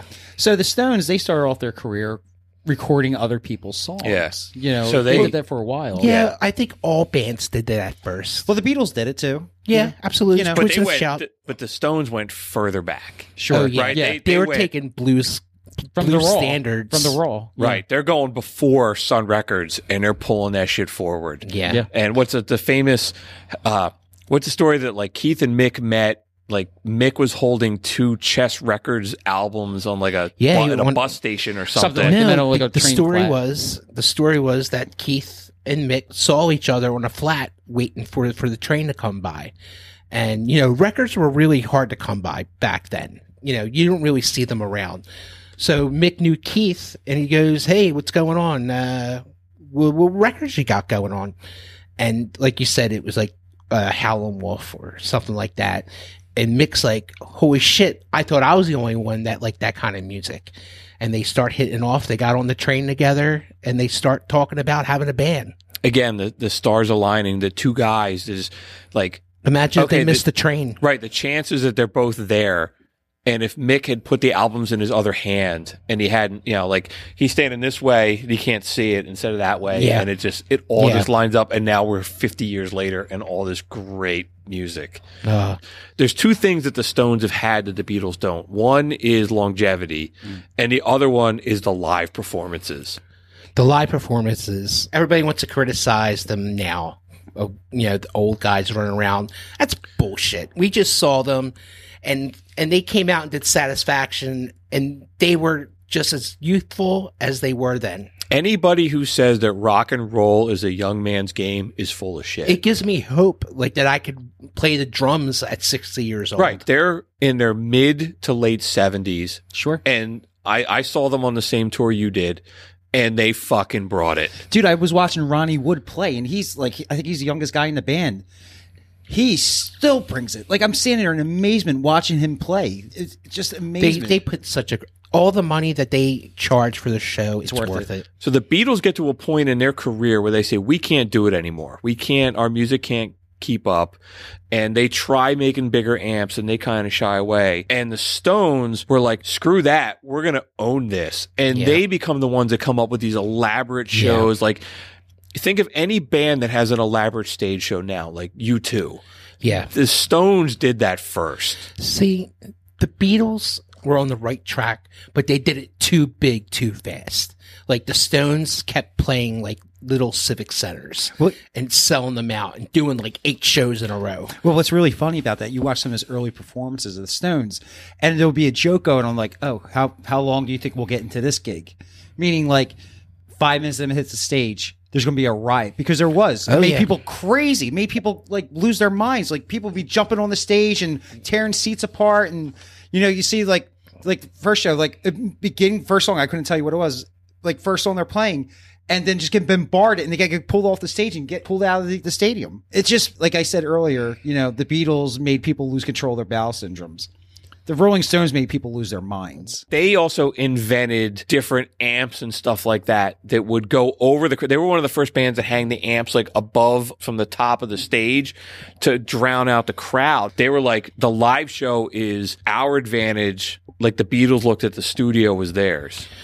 Maybe we're getting a little ahead of ourselves right now. Let, let's take it back here, guys. Let's talk about the, the original members of the Rolling Stones. We had Charlie Watts, we had Brian Jones, we had Bill Wyman, we had Mick Jagger, and we had Keith Richards. They were the original Rolling Stones. Brian Jones was the original front man of the band. Mick was like the background guy playing the harmonica. As time went on, everybody was kind of getting away from the Brian sound. You know, the Brian Jones Stones is is really hokey. Yeah, I agree. You know, like she's like a rainbow and stuff like that. They're classic songs. They are classic songs. But then, you know, Brian Jones died at a very young age. Yeah, but right before he died, Mick and Keith kicked him out of the band. Yeah, it was a couple later. months later, Yeah. right? He Yeah. Yeah. he drowns In his pool. in his pool under very questionable circumstances. And you know he he was a great musician, and, and they said he was the best musician out of all of them. he kind of went downward spiral when like the drugs took over him, and he was the guy who told everybody not to take drugs and to, not to drink, and it wound up getting the best of him, and he became the weakest link. Then they let him go. And And it I've- was I've- originally his band. And I've heard some people say that the era where Brian Jones gets on the drugs and before he washes out of the band is mm-hmm. one of the best eras of the Stones. I agree, hundred percent. Oh, oh, absolutely. That's when they became the Stones that we know today. Yeah, like they get in a groove and before it blows them out, uh, they're at their peak. And you have to think about that with the Stones, like having him die. You have like the Beatles going, of course, going back to the Beatles. You have those guys going on, but then you have this other band. They already have a bad reputation to begin with, and one of their members, before they probably even announced it that he wasn't a Stone anymore, dies. No, he was out of the band for about a month and then he died. It's very controversial the way he died. There's a documentary on Amazon right now, and it's the Brian Jones story. What they said was he was goofing around in the pool with with his buddy, and his buddy gave him like a shot to the ribs and knocked the wind out of him. And he he thought he was messing around, you know. He's so he got out of the pool and Brian's like laying there and the food goes under and the guy takes off. Twenty minutes later, hour goes by, somebody walks out, he's at the bottom of the pool. You know, through the years, everybody was like, Yo, Mick and Keith had Yeah. Brian killed, all that stuff. So there's a there's a lot of controversy around his death. There's a lot of controversial just around the Stones, like Totally. like just death threats and this and that, and having the Mick. Well, Well, I'm I sure we'll get back into that later. I know? think you guys know the Crossroads story. yeah. you know, Robert Johnson Robert at the Johnson crossroads. He met selling- the devil. Well, I think Mick Jagger was the devil at the crossroads, man. I think he sat there and he said, You want to play that guitar? You want to play guitar? Okay. You got it. Mick Jagger pulled out his harmonica, start blowing the blues.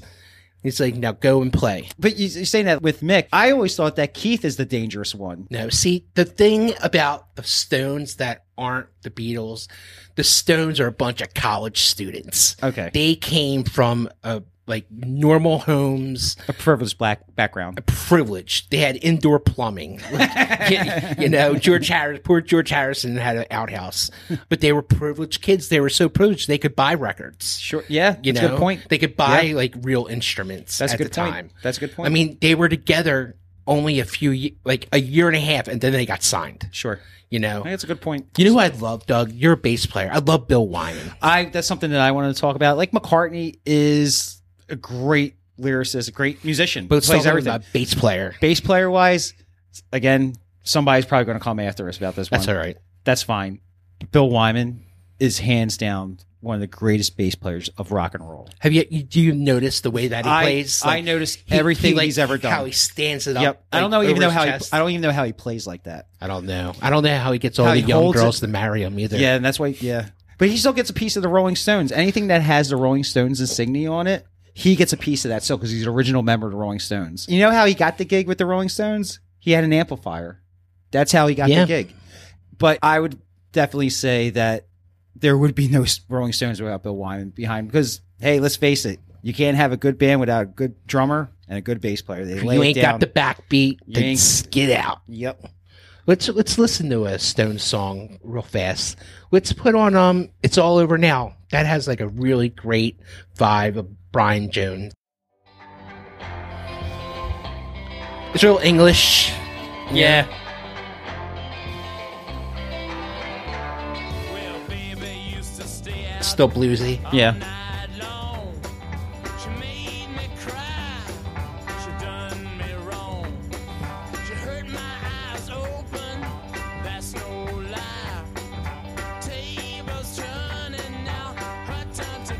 This recording sounds great. But it's all over now. Great song. But you know what's great about the Stones? Well, it's not great about Stones. Like, did they? What song was that? It's all It's over all now. over now. Okay. But the Stones, like, you know, they record a lot of people's other people's songs. So the people, the kids, the, the white kids are listening to this. They don't know anything about the back of blues. So as far as they know, this is their material. Oh yeah, that and You know. that band did more for bringing that old school Sure. African American music forward. Oh, totally. Yeah. I mean, when the Stones became the Stones, they were getting famous. They went to like America, the Chess Records, and they went to cut an album where Muddy Waters was cut. Yeah. So they get the Chess Records, and they're pulling out their gear, and they're like, "Look at." It's, there's but there's Muddy Waters. Was he Holy paint- shit! Was What's he, do- paint, was he painting like Yeah, he was in the painting, hallway. he was The- painting the the, hallway, hallway. yeah. and they're like, "Mr. Waters, we what are you we, doing?" We named we named our band after after one of your songs, the Rolling Stones. What are you doing?" He's like, "You got to pay the bill somehow, son." And uh, I think Keith actually helped him out with a lot of his bills right after that. Like he just gave him like money.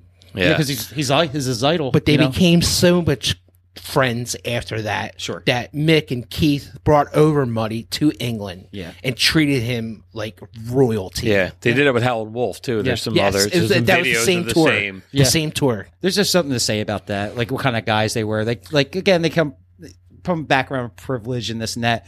But they understand the roots and then treat them like you said, treat them like royalty. This is like, But you also like this is like the civil rights yeah, movement no, coming absolutely, on, yeah. and, well, they don't know any of that. They just know like Right. the, like the nonsense of America at that time. All right, guys, let's move on with the Stones a little bit.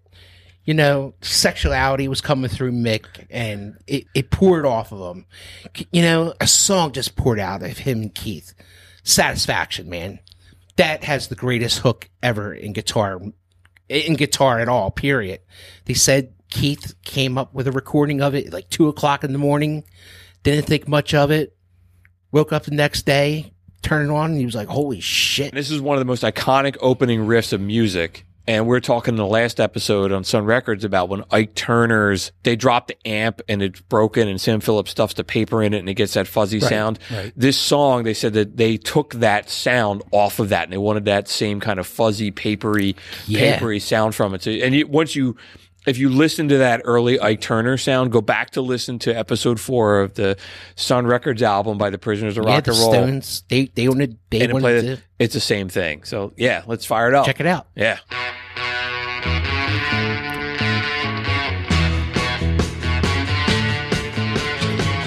Everything about the song rocks. It just kicks ass. I want to get up and dance right now.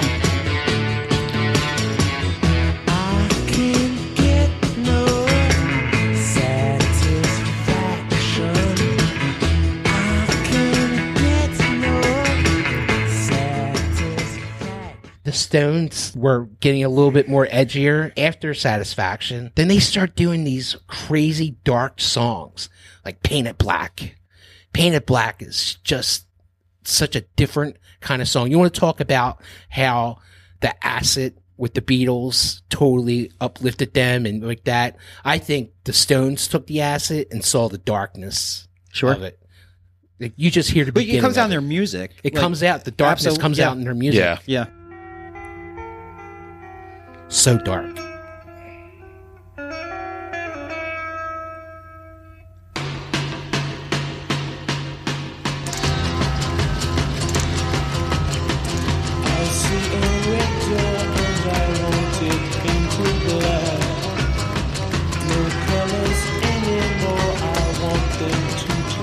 And this is also the Beatles um, pulling the sitar into trying their to keep- music right after George Harrison was one of the first Western musicians to bring the sitar, like Ravi Shankar and all that shit. And that's them trying to keep pace with them. Well, they also played on each other's albums and everything like that. You know, like uh, like Mick sang backup on "All You Need Is Love." Yeah, keeping it to the dark side of things of what the Stones kept on being to the dark side. Now we talk about the Me Too movement. Now it's happening. Can you imagine writing under my thumb now? I don't know if you guys at home ever really thought Yeah. about the song "Under My Thumb." I think Bruce should play us a couple seconds of it and think about b- women beating. Social Distortion does a Yeah, they do rocking a cover of Under My version, yeah. Thumb. Yeah, They make it sound nice. even with the xylophone in it.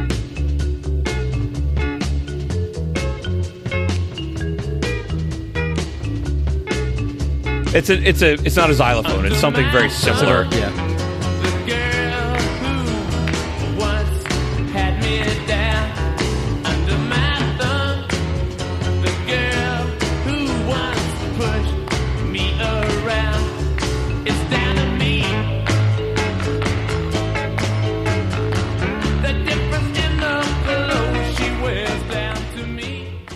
And the hand, the hand clapping, and it's uh, so, it's so a great layered. song. Yeah. but like after like Brian Jones dies, they kind of lose like you know whatever that xylophone is or anything like that. They kind of start losing that point of what that that version of the Rolling Stones is. You he know. was still alive when they did that. No, I understand that, but that's that tail end of that. But at the same time, he didn't have a lot to do with that album.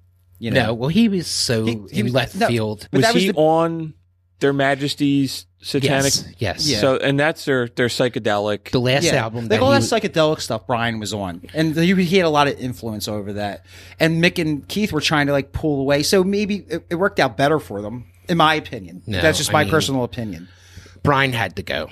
He had to. That's what I mean. He had to go. It's, it's, there's two different stages of the Stones. The Stones are what we know today, and that and that version of the Stones, and that's that crossover. Because Brian didn't have a lot to do with that album. Well, the thing was, Keith and Mick were bonding so well Yeah. by songwriting. Yeah. they were just pumping them out. yeah, but Brian has such an ego.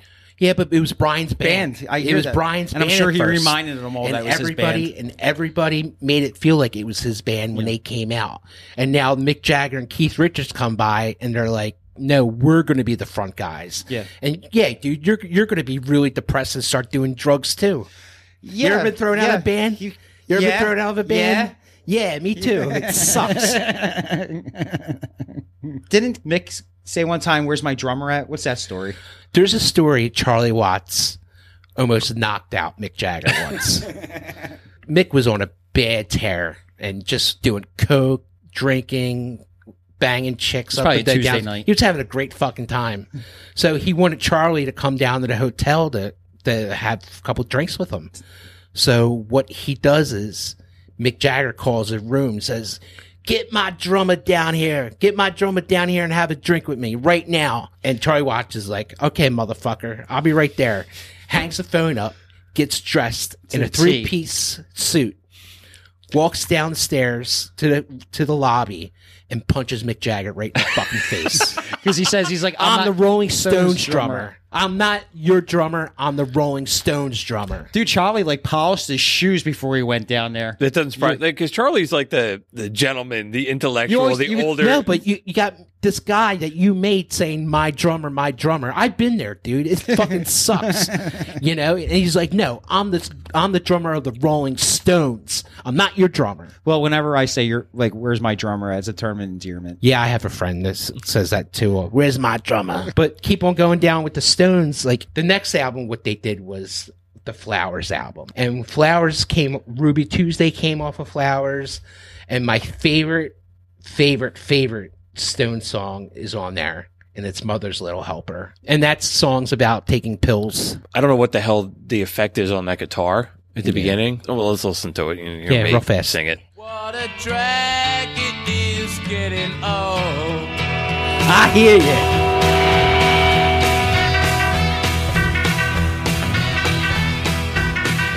Kids are different today.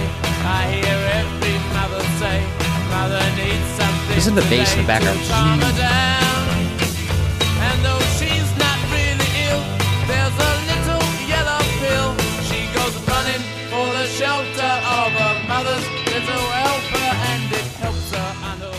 Man, that's a dark song.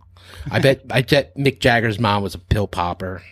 and the, the yeah. effect on that guitar right there is just it's so cool. Who's playing that? Do you think Keith's playing that, or do you think Brian's playing that? I think they're both. I think right now this is getting to the point where um, Brian's too- Brian's in left field. They do one more album with no. They do a couple. They do a few more albums with with him. But They- you know, Keith, like I don't want to get too much into like tuning and this and that, but Keith takes off the low E string on his guitar and he tunes it. He plays with five rather than six. Yeah. And well, there's a great story of how Keith ran into this gentleman down south, and he saw him playing the guitar, and he was playing four strings on the guitar, and it was coming out of the sound. And he said, "Hey, what are you doing?" You know, he said, "This guy don't know who Keith Richards is from left field, and he's playing with four, strings. And then you listen to Honky Tonk Women, brother. That's the sound." Hmm. But the one thing that I think that the Stones had over the Beatles, they had got so much more out of American music. Even though like the Beatles did have like Buddy Holly and all that, but the Stones just like just got baptized in it, you know, and it really comes from like, dude, look at all the country songs that they did. Yeah. you yeah. know, the Beatles, it becomes like the platform that they jump off of Absolutely, to go forward. yeah, And the yeah. Stone just, it's the deep end of the pool that they jump Jumped in, into. yeah. Yeah. with Brian Jones again. The last album Brian Jones was on was the Let It Bleed album. It's I think it's one of the best. And really, the, Brian didn't do anything on this album. but that's that crossover of the Stones. This is the crossover when Mick and Keith Yeah. were the guys. And it was then- their band. Yeah. I mean, just put on "Gimme Shelter" alone. So to me, that is the that's the pinnacle for the Stones for Absolutely. me. Give me, give me shelter. To me is one of my favorite rock and roll It's songs. it's an Sure. unbelievable song. Um, they go there's- into stardom. Yeah. Like, that song is just you want to talk about dark, twisted song. Yeah. that song. the is dark and lyrics, the sound. If rock and roll is about the way it makes you feel, there's a stretch in the song where the backup singer Merry Clayton is singing, and her voice cracks a couple times. And you guys couldn't hear the phone ringing in the background of that Sun Records song last week, Mm-hmm. but there's a point where her voice cracks, and if you turn it up, you can hear Mick go woo, like he's like, "Yeah, get Yeah. after it." Yeah. And she always said like, "Well, at least my voice cracked in tune." right. And then after that, there's just this like guitar and it just punches you in the face. And to me, that is probably the most emotional 20 seconds of rock and roll I've ever felt. Dude, did you ever hear the story how they poured? They like called her up in the middle of the night and wanted Yeah. to come down and record. Yeah. And they were like, we just need you to sing rape murder. and she's like, "What?" Yeah. So she's pregnant, and she's like, "These motherfucking British guys." All right, I'm gonna go down there. She runs through it once, and they go, eh, "It's not quite there." Bring it. And then she goes, "It's like we're gonna do it one more time." She's like, "All right, motherfuckers, Yeah. you want to do And it one just more time? Uncorks it. You want to do it one more time? I'll do it one more time." And that's when you hear her Yeah. do her solo. In And that. she has a miscarriage like shortly after that. And Oh, she really? said she never listened to the, she couldn't listen to the song for years. Really? yeah, Because she associated it with, with that moment. that's Wow. this is my favorite Stone song. yeah. It's mine too. yeah. Um, let me, Man, all right. Stones are killing babies and everything.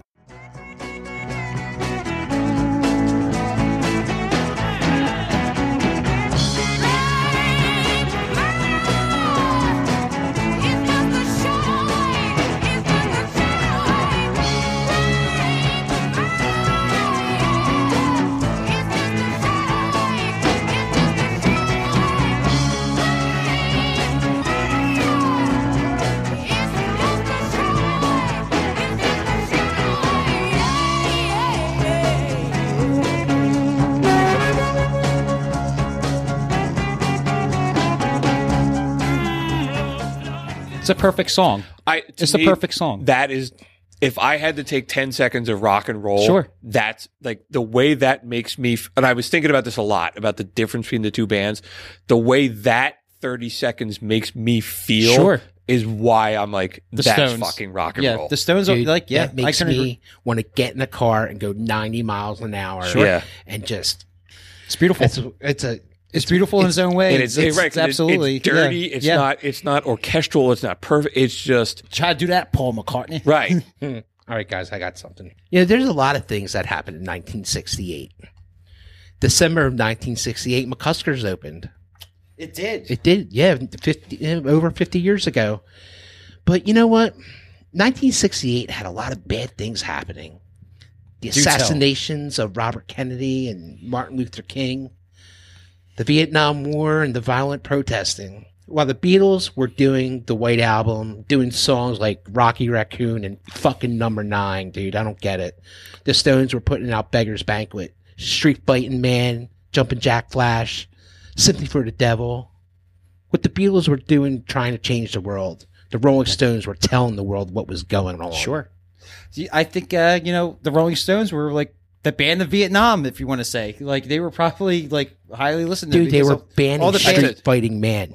Dude, Yeah. they were banning Street Fighting Man. Doug, the, when we just all saw at Lincoln Financial, they opened with Street Fighting Man, and a little explosion went off in my fucking head. Yeah.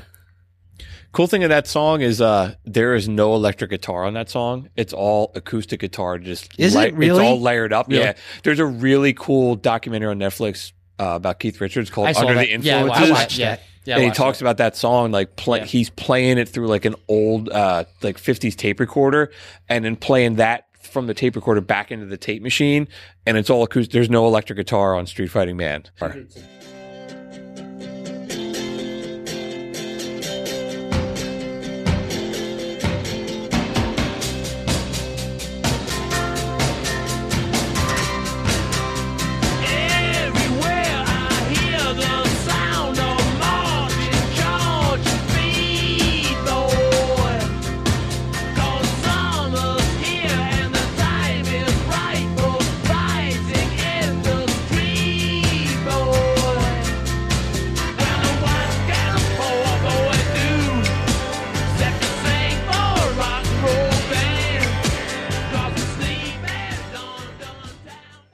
it's interesting because i'm being a, an enormous springsteen fan i was Sure. thinking of the lyrics for racing in the street and he's like summer's here and the time is right for racing in the street Yeah. and they're singing summer's here and the time is right for fighting in the streets Yeah, man. I mean, That they- song might make a, make a comeback soon. The way this no, everything's it's, going. it's right, still You know? relevant of what's It's- going on. Dude, it might make a comeback. You know, but you you guys dig what I'm saying though? Yeah. The Beatles were fucking right in number nine, number nine, number nine.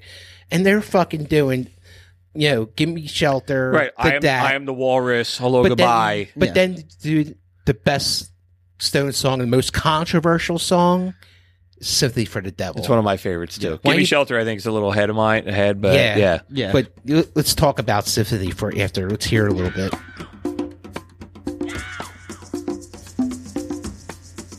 Yeah, it- lyrically, it's just It's Mick is the, the, devil. bon- the bongos is, and the, Mick is the devil, folks. It's always the last person you expect. Please allow me to introduce myself.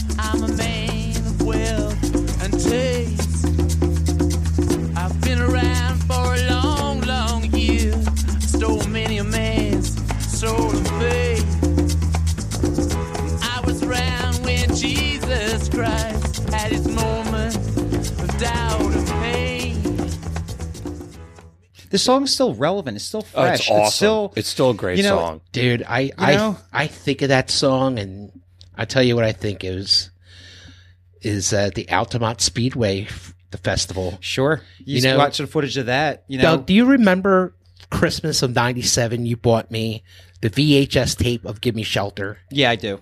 I do. Doug's like, "Here's a Rolling Stones that's probably going to rock." I watch this thing, it scared the shit out of me. Yeah, that show was what in 1969 December. December 1969. They said after that performance, because after Woodstock, that would end it. The '60s, Well- with, this, with this love, peace, shit, and this that. Because somebody got murdered at that show. The Hell's Angels are security. the guy's name was uh, Meredith Hunter. He was Yeah, well, he pulled to the gun out too. You know, what are you bringing a gun to a concert for? Right. You know? So the the Stones play Altamont. They hired the Hell's Angels Yeah. to be security, and they wind up killing a motherfucker. Yeah. They, they like, beat the shit out right. of it's the on crowd. film. wind up killing it's on a guy. film. If Did you you ever ever- see it? yeah. If you ever get a chance to rent "Give Me Shelter," you should definitely rent it. 'cause It's so controversial. I think the Stones knew what they were doing. Tell you the truth, I think they were they were like, "All right, let's get the Hell's Angels. Let's them get them beer." dope. Let's pay them beer. We'll get them all doped out, and let's tape it and watch them beat the shit out of the hippies." They, I hope they're not that that They are. that dark. you know, like other bands like Jefferson Airplane showed up to play that gig. Well, they you got the, the Grateful Dead showed up to play and they, they, left. fucked up. And they the left. Grateful They're Dead like, we're out of here. up. We're out of here. I'm a huge Grateful Dead fan, and they fucked that up. How's that? After Airplane went on, they were like, "Yo, we're not fucking going on." You know, They're beating the shit out of the guy in the band. All right, give me a second. They're like, the Grateful Dead's like, no, we're not going on, whatever. So now you got everybody at Altamont sitting there for two and a half hours waiting for the fucking Stones to come on. Yeah. No bathroom, no food, no nothing. Yeah. The fucking Grateful Dead could have went out there and fucking settled it down, played Casey Jones and fucking mellow everybody to fuck out. Right. And the Stones could have came on and maybe it would have turned out differently.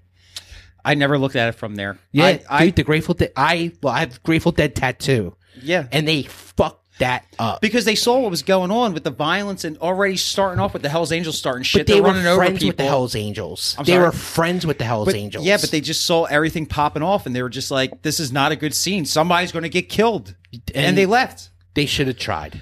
They should I, have tried I at don't least for disagree twenty with you. minutes. I don't disagree with you. They could have went out there and jammed on nothing for a fucking hour. Did the and everybody would chilled out. Did anybody ever say like, "Yeah, we made a mistake by not playing that show"? I never read it, but yeah, in that's my a shame. thing, I don't know. The the guy that was in charge of Altamont was a guy named Sam Cutler.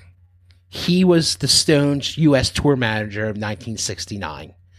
He was doing most of the legwork of doing the Altamont Speedway. They were supposed to set it up somewhere, and the people that were involved said, This is going to be a fucking disaster. No, we don't want to do it. So they moved it over to Altamont. This guy got the Stones to come in. He's the one on the stage asking everybody to get off the stage, and he's fighting with the Hell's Angels and everything like that. He, if I blame anybody, I blame him because it was his fucking idea to have Sure. this fucking concert. He's responsible. because it was like the Stones are not the Grateful Dead.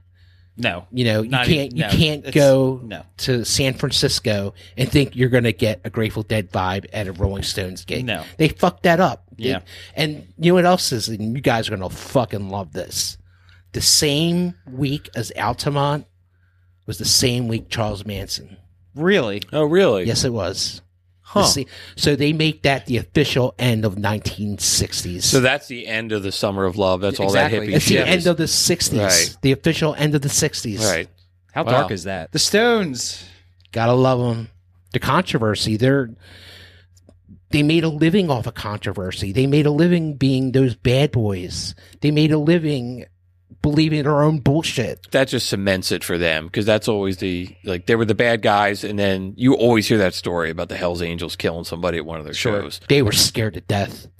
This, I give it to the Stones though. They finished the set. Did they? They finished the set. Mick Jagger's like, if we don't finish this set, they're gonna kill more people. One of the Hell's Angels beat one of you to death. I'm running out that fucking door. Right?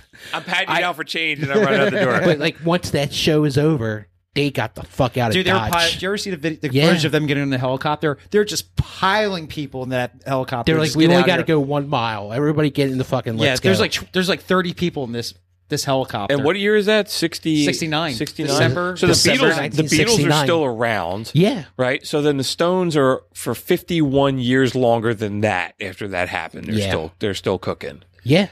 This this the Beatles. Hey Bulldog was out. The Yellow Submarine was out. So they're they're in completely two different fucking worlds. Yeah, it- so- absolutely. So the band that was the college guys are now They're not even hanging over in the same here circles right, anymore. Right. Like they're know? and the and the dudes that were the rough and tumble guys, the Beatles are in this psychedelic all's well with the good yeah, all all you need Yeah. is love. yeah.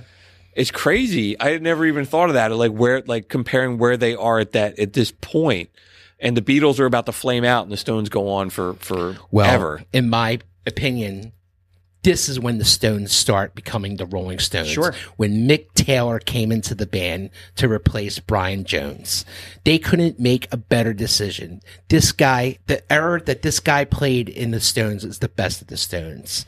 He started out on Sticky Fingers, which is one of the They're hands down my hands favorite down album. One of the greatest albums Greatest of rock- all time of, of any album of any album. You could anything from Brown Sugar to Can't You Hear Me Knocking, the Dead Flowers to to Sway the whole album is a masterpiece, as me and Doug like to say. Dead Flowers is is a song about heroin. Sister Morphine. Yeah. Yeah, um, You know? they were still, you know, be, being the bad boys of rock and roll. Obviously, the uh, the album cover was controversial. I don't know. who- Andy Warhol. did I don't. Yeah, Yeah. I don't know whose package that was. Like, it's in Mick, there. isn't it? I don't know. But isn't that what like wasn't that what Motley Crue was going for? Didn't you say that in one Yeah, episode? yeah, they were just making fun, fun of it. Yeah. Yeah, so everybody knows that it. album cover. It's at the close up of like the the crotch area, Yeah. and it uh, Andy Warhol designed it, and the the zipper on the cover actually worked. Yeah, It would go yeah. up and down. Yeah. The next album that the Stones put out that I want to talk about is one of the greatest rock and roll albums ever. Exile on Main, Main Street. Street. Absolutely. Now, Exile on Main Street to me is the equivalent of Appetite for Destruction. Sure. Yeah. When you listen to when you listen to Exile on Main Street, you need to take a fucking shower.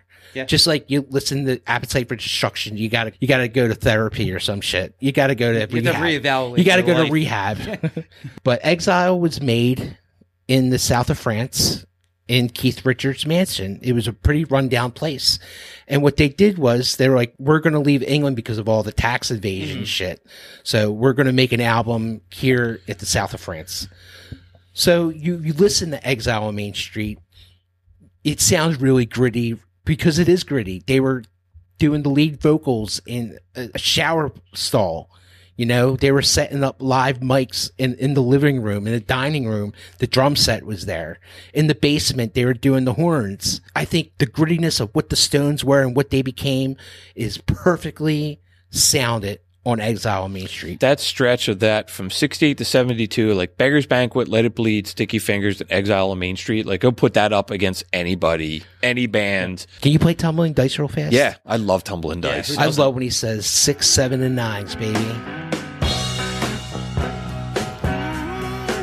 You could be my partner in crime, brother. I didn't go see the Stones in New York their last show, and fucking Springsteen played this with Really? them. I can see that. God, this song's so fucking good.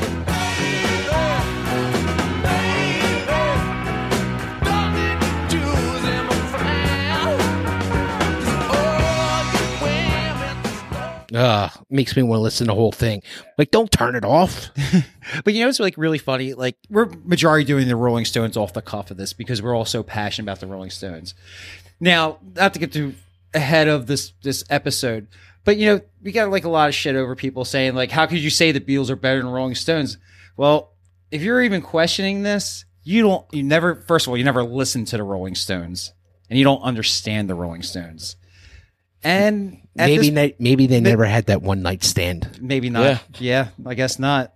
But it kind of makes me feel sorry for people who just don't get the Rolling Stones. You know what? The, the Stones and the Beatles really did like each other. A Sure, they lot. ran in the same circles they together. were really Yeah. good friends. Yeah, You know, the Rolling Stones made a TV special called The Rock and Roll Circus. yeah. And um, Lennon was on it. And oh yeah, Lennon was on it. Um, it was the Rolling Stones. It was the Who. Um, and it was also this band called the Dirty Mac. And check this out: lead singer of Dirty Mac was John Lennon, and he played rhythm guitar. Lead guitar was Eric Clapton. Playing drums was Mitch Mitchell, and guess who's playing the bass? Who? Keith Richards. No shit. That I, There's I- there's a sound clip on there, Bruce. If if you could like play it, they're doing a version of Revolution. but I don't think this ever made it to TV. Like it came out. I bought it at Blockbuster Music when it came out like years ago. Dirty Mac. Lennon, Clapton, Mitch, and Keith on bass.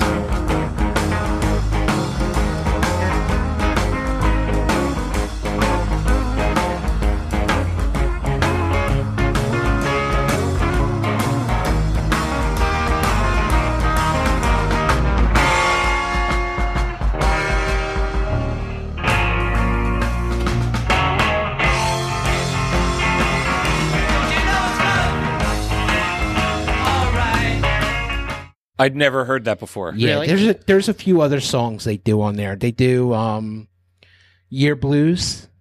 They do Revolution, and I believe there's another song on there. But you can go to Spotify and they have the Rock and Roll Circus in its completeness. You don't remember that coming out? That was like a big thing when No, it came I don't out. remember this at all. No, I bought it at your guys' store. Like this was a big thing when this came out, man. they do a great version of Sympathy for the Devil. Yeah. It's like a Yeah. live version. It's Yeah. on there also. yeah. I'm But again, gonna write think- it down and listen Yeah, to it on and my again, I driving don't, home. I don't think it ever originally aired for some reason. Let's talk about see how we're all saying like the fifth member of the Beatles like that. Yeah.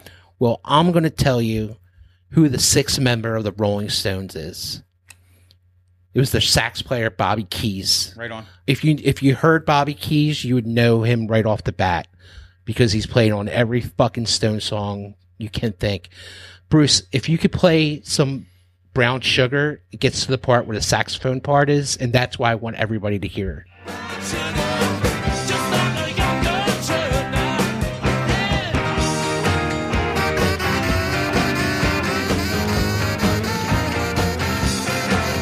Ladies and gentlemen, Bobby Keys.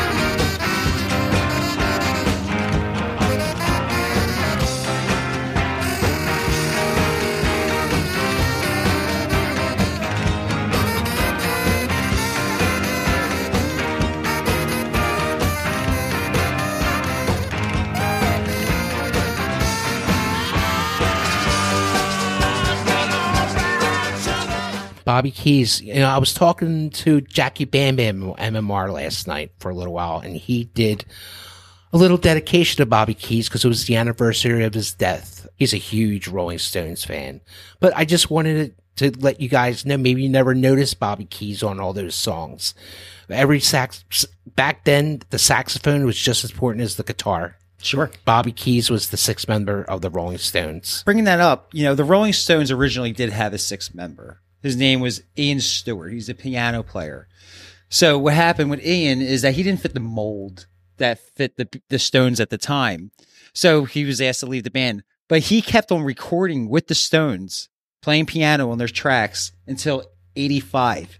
He was inducted into the Rock and Roll Hall of Fame with the Rolling Stones, mm. and he's like forgotten about. The Stones had the greatest backup band ever. Sure, they Yeah. had the best of the best. They had well, even Ronnie wasn't wasn't part of like the the, Ronnie the, was- the corporation. Now, you want to talk about the luckiest guy in rock and No. roll? Ronnie Wood. No. Is, he was in the right place at the right time. Well, Mick Taylor left the band because he couldn't keep up with the Stones. They were too crazy for him. Like he was just like, you know, this wholesome guy. He couldn't be. He did, he could. He didn't fit. Again, he didn't fit that mold of being a Rolling Stone, so he quit. And then they got Ronnie Wood. and Ronnie Wood felt fit right in with yes, the he glove. did. man. And Ronnie Wood it might be my favorite Stone. I know it sounds crazy. and it was like 08 or 09 before they let him in like the business partnership with Yeah. all the yeah, but you know the, Yeah. the, the corporation that, That they was- have, the but Ronnie's offices just and happy everything. to be there, man. Ronnie's just happy to be there. but he's a great guitar He's player. amazing. yeah, yeah, he's great. He was in the band Faces. with Rod yeah. Stewart. Yeah, Yeah, and Rod Yeah. Stewart was like, he's not leaving to go join Yeah. the Stones. He's like, the oh, yeah, well, they I'm said not. like when Mick left, they said that like um the list of people that enter that that auditioned, like Frampton, Yeah. auditioned for them. There's Thank a God whole list of yeah. Thank Did God you hear didn't how. Ronnie Wood got the job? There was a party going on. Mick Jagger's fucking standing there, and he said, "I just lost my guitar player. I don't know what to do." Turns to Ronnie. He's like, "Do you want to join the Rolling Stones?" And Ronnie's like, "No, motherfucker. I don't want to join the Rolling Stones." but that was the story that he was st- he was standing Just next to Mick when when he found out that he needed a new guitar player, and he just turned to Ronnie and said, "Hey, do you want to be in the Rolling Stones?" right place, hmm. right time. I guess Yeah, but Mick was in a good mood that day. no, but, but they they didn't treat him like a Rolling Stone until the Steel Wheels tour. They paid him live, and He was but- like a salary Kinda session yeah. guy. yeah. But then Keith, Really, I didn't know that. Then Keith was like, He's in all the when, pictures. when the Rolling Stones got back together for Steel Wheels, they were doing all the the money part of it, and they they, they asked Keith asked Ronnie Wood, "Yo, fly out here and meet me," and Ronnie Wood's like. Can you front me a couple thousand dollars? He's like, What are you talking about? You're doing all right. He's like, No, I don't get paid for these albums. And Keith went, Oh no. He said, You're going to do this reunion tour. You're going to make Ronnie a full blown member. Just cut him in. Yeah. Yeah. That's how Keith, But- Keith but- sticks to his boys, man. But Ronnie's been the lead guitar player. Did a lot of the Longer lead. than anybody else. anybody else. Yeah. Okay, Keith does a lot, but Ronnie Wood took over a lot of the solos when he joined the band. Well, I saw them on the last tour, and Yeah. I noticed that that Ronnie was doing a lot of the heavy lifting. Well, Keith is more of a, a rhythm guitar Keith player. is the You know, man. no doubt, no doubt. Dude, can we just talk about Keith really fast? Yeah, sure. Not only is Keith the greatest rock and roll guitar player ever, Greatest rock star of all time. rock star of all time, Absolutely. ever. I think he has one of the greatest songs on Exile on Main Street. There's a song called Happy That's a great on song. there, and it's Keith Richards on front vocal. Let's let's listen to it for a second. I'll tell you a great about it. I'll tell you about it.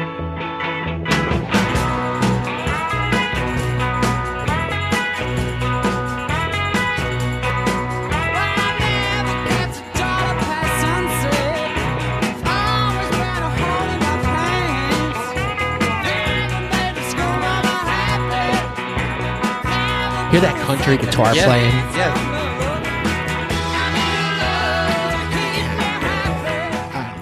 Dude it's so crazy that story okay this is the story the stones would get together separately all the time like keith wanted to play at three o'clock in the morning mick wanted to record at one o'clock in the afternoon you know they couldn't get it together so keith I got this fucking idea, you know, I'm gonna, I'm gonna put it down.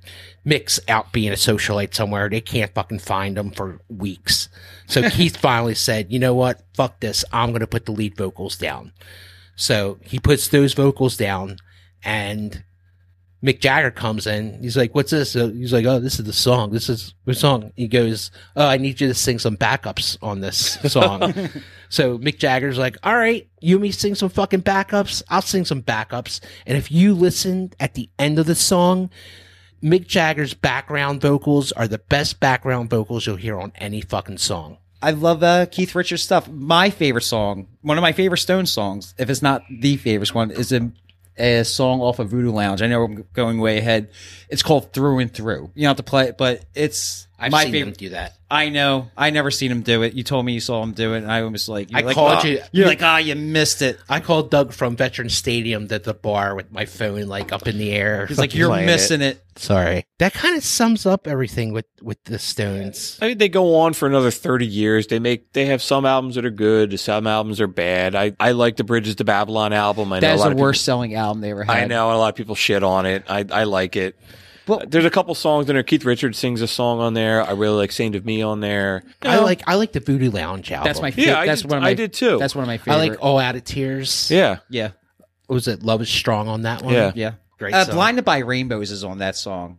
I'm sorry, is on that album, and that's a that's a really political song. If you listen to the words of it, the Ireland and England, all that, you give it a listen one day. And they, they've made some like one-off songs the last like 10 years. And they're t- talking about trying to get back in the studio and put something else. But Sure, they're- you're crazy not to. Yeah. There's a new there's a new release on Spotify right now. Dude, It's a- every a country day- album. Every day they have a new release on Spotify. Yeah. Like Yeah. they're real. I'm hoping somebody's not dying They're real. I said that the No. other day to, to my girlfriend Anna. I'm like, I hope one of these guys aren't dying because every time I look up on Spotify, there's something new. They want Released- Yeah. They want the fans to have the stuff and they want to make the money. Mick Jagger has a new baby on the way as we see. Another one.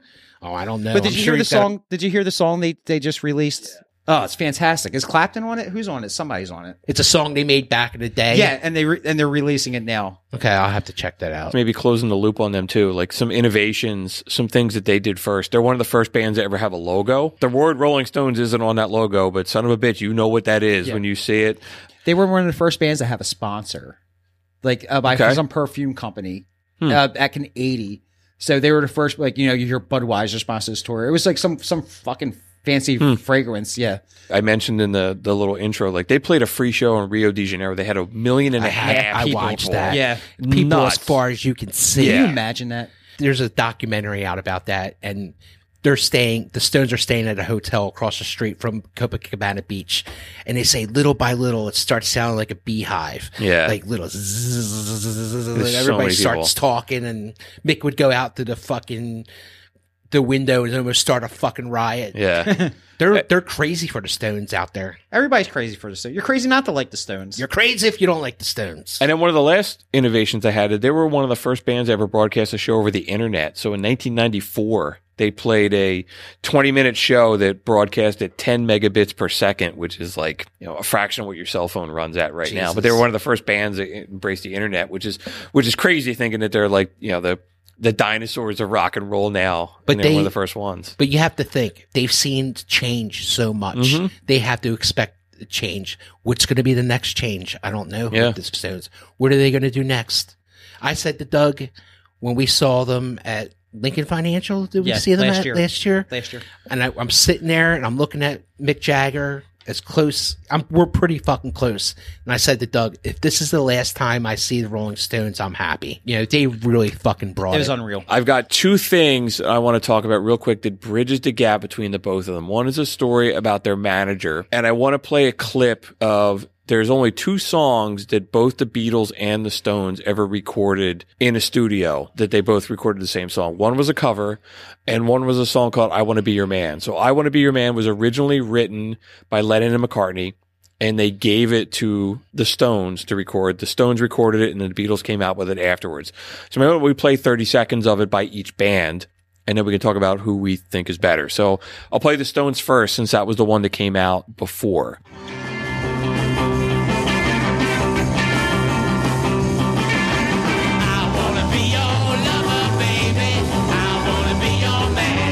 Rocks it.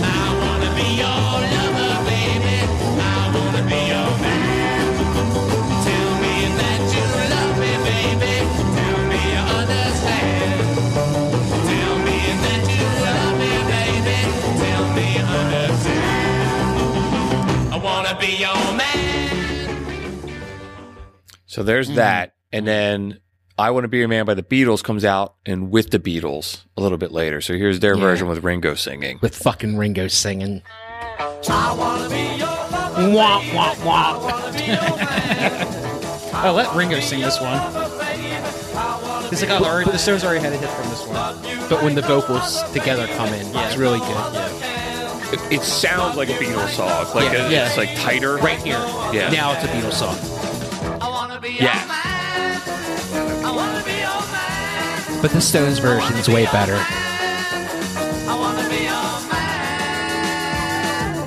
Do you think they gave it to Ringo because the Stones already had a hit with this? So they're like, I'll let Ringo sing this one. I No, I I think back then all of them needed a song on the album. Right. The Stones never did that. yeah. The Beatles, they all had I- their different. They all had their different Personalities. personalities, um, personalities, They all and they all had their different different to the songs. Yeah. Yes.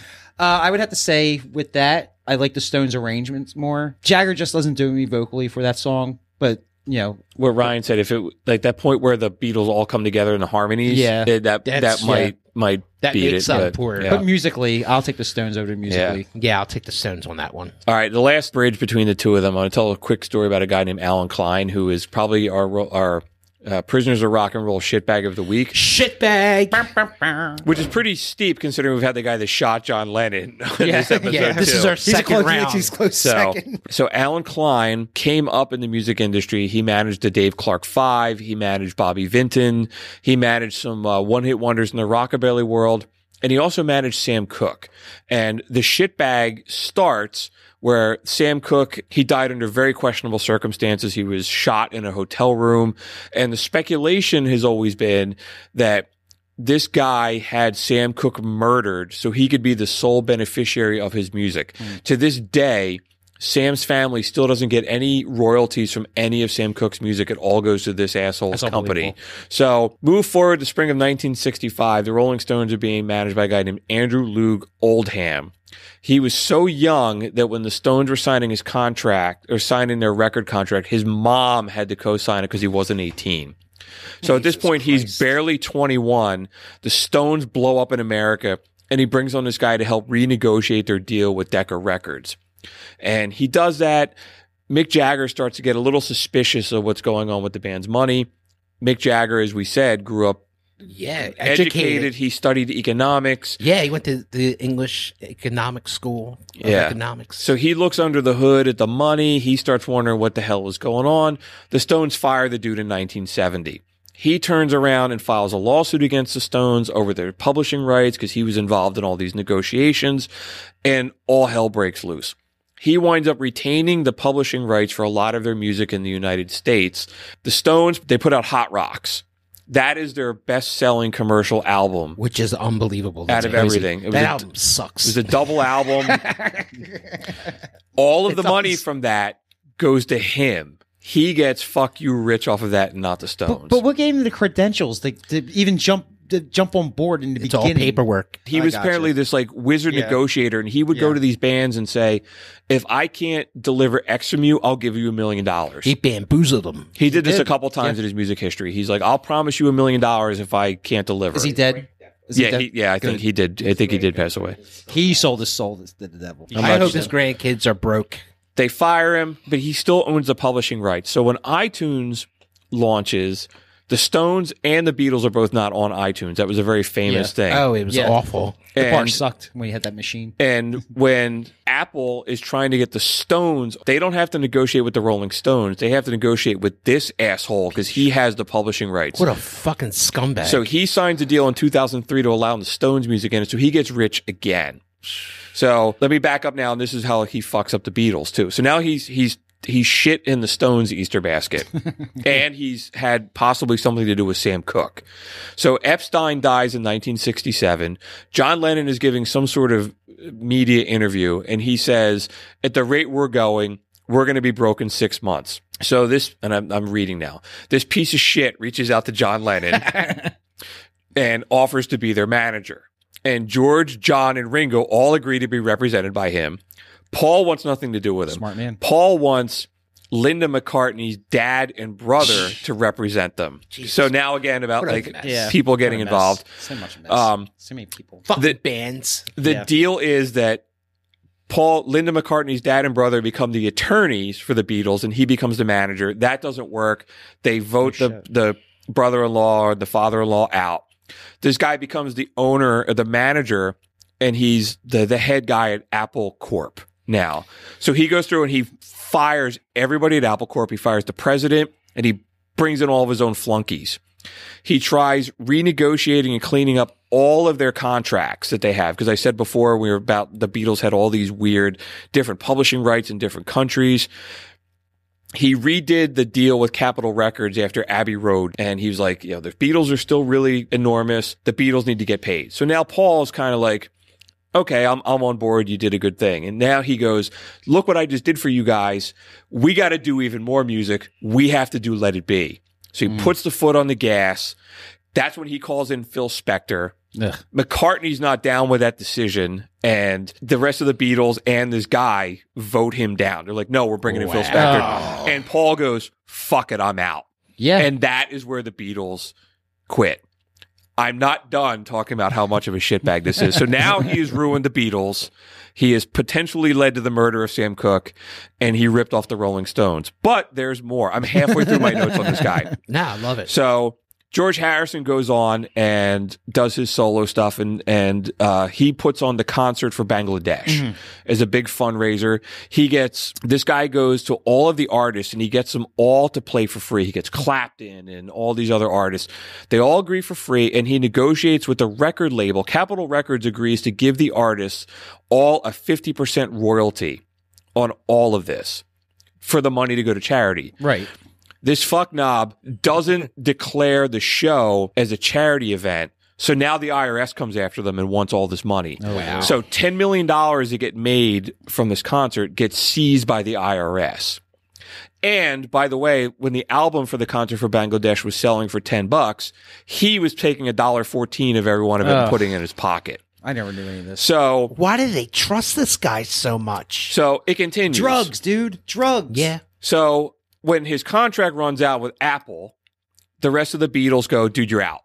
Like Oh, you're, you we're not renewing your contract. So he turns around and he sues the Beatles. He sues Apple Corp.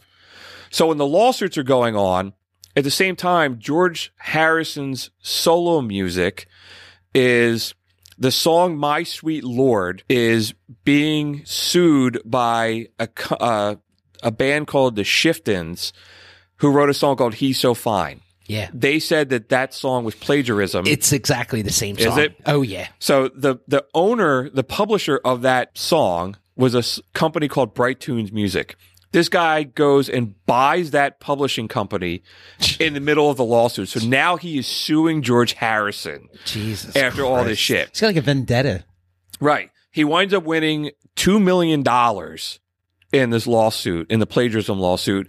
There's some appeals, and George Harrison winds up paying the guy the money that he spent to buy the record label. Mm-hmm. He paid 587 grand for it. and George Harrison has to pay him back for that.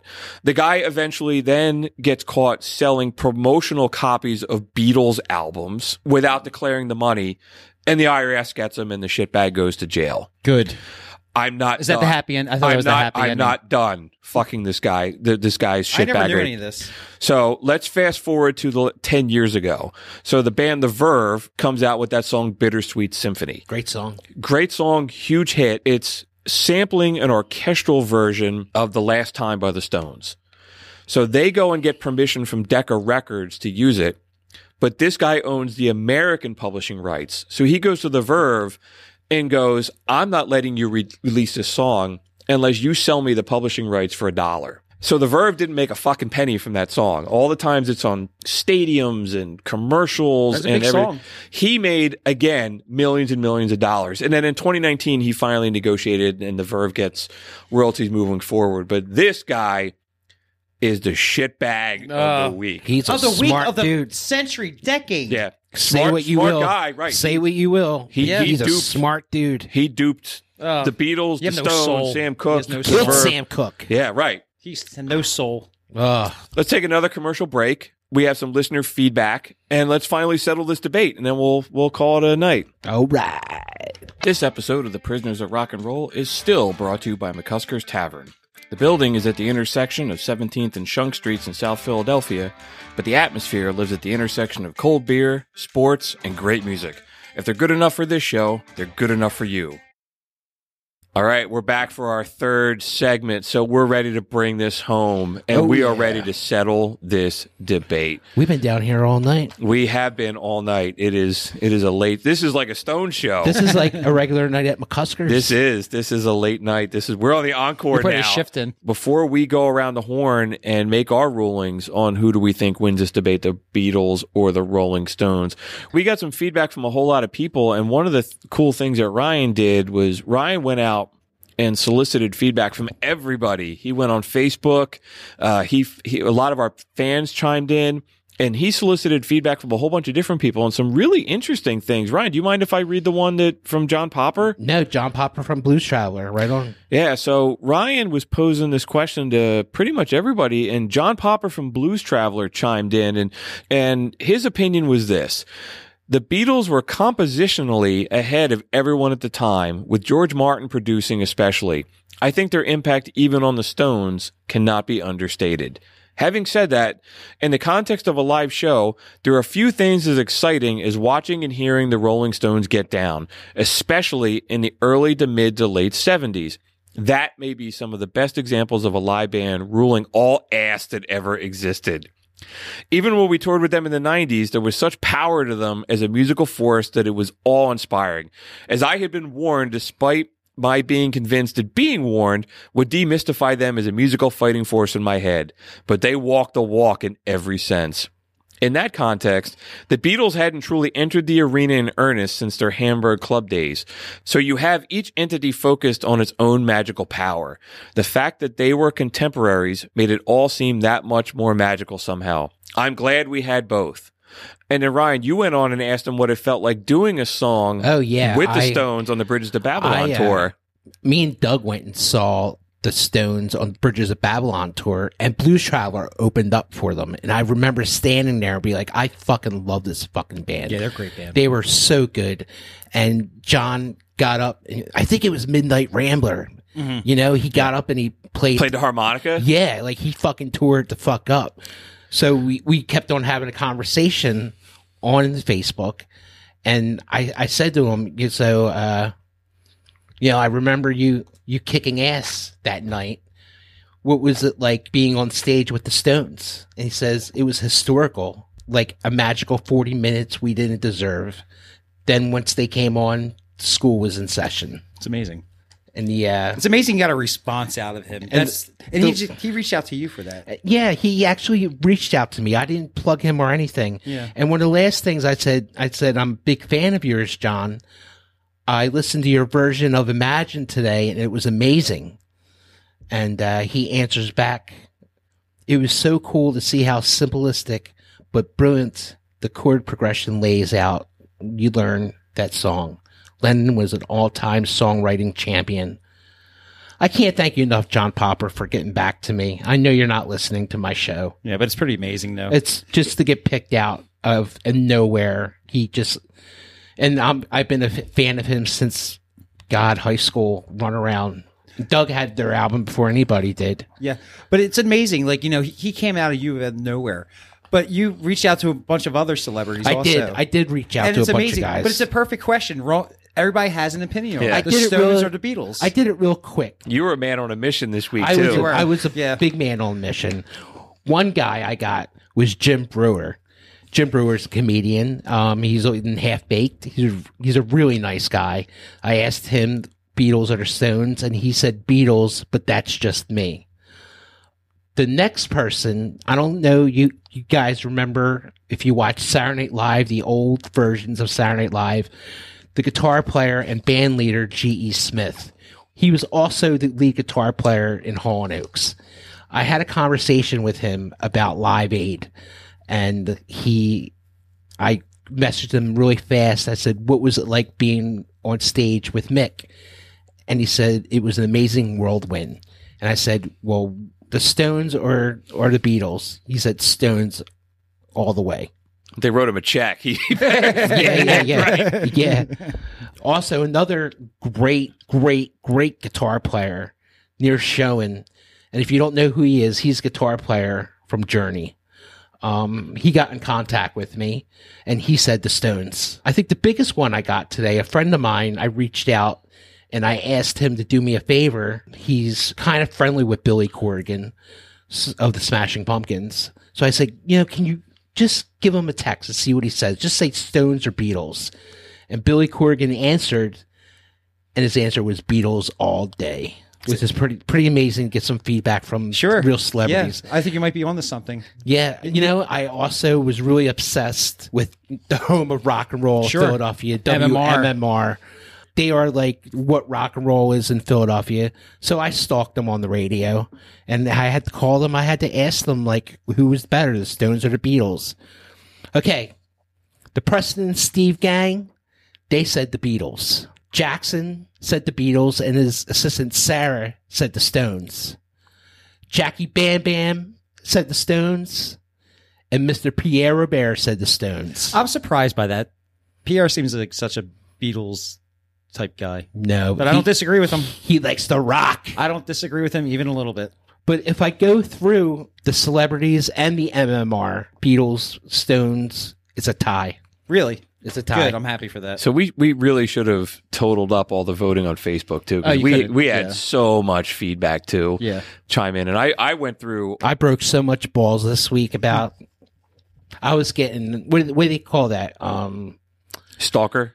yeah, stalk. not- I You're wasn't the digging stalker. like somebody's taking out the trash, and you pop out of the trash Yeah. can like Beatles or Stones. no, it was um, people were like hacking me.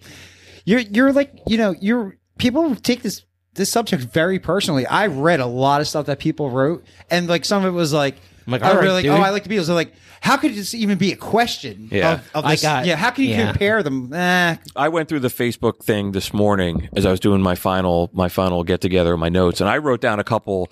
There was some really fucking insightful comments. We had some really smart people that follow, smarter than us never claimed to follow be us. And I. I had a couple. Um, John Ekman. When I first placed my Columbia House order, eight cassettes for a penny, Hot Rocks was in the first shipment. John's a great guy. Is that I- John? yeah. I John's the wore man, that dude. out all the way through college. The blues roots of the Stones drew me in in much of the same way I was drawn to Zeppelin and Clapton. However, the first time I listened to the White Album, the lyrics made me stop what I was doing. They were so subversive, it felt dangerous. Which was funny because I was listening to it 25 years after it had come out. That is the staying power. That album especially can draw me in in a way that a Stones album never has. The Beatles have it. wow. John, you're the man. We miss you. Man's got to work. Abe Chappelle. People have breakfast with the Beatles. They rock all night with the Stones. That's Abe the rock star. Oh, Abe, Abe the man. Abe the rock star. Love you, man. Frank Tigerman. The Beatles have a better batting average, being they were only around for 10 years, but I could live never hearing their first 10 releases ever again. I'm not a Sounds like- huge fan of the Beatles, but they were solid when they were really solid. The Stones have some really great stuff, like Knock Out of the Park, great. But then there's everything after the late 70s that honestly is really bad. But we're talking 20 albums, possibly 30 that are wholly unremarkable. Their batting average isn't nearly as good as the Beatles, but when the Stones had a hit, it was a banger, like a full on banger.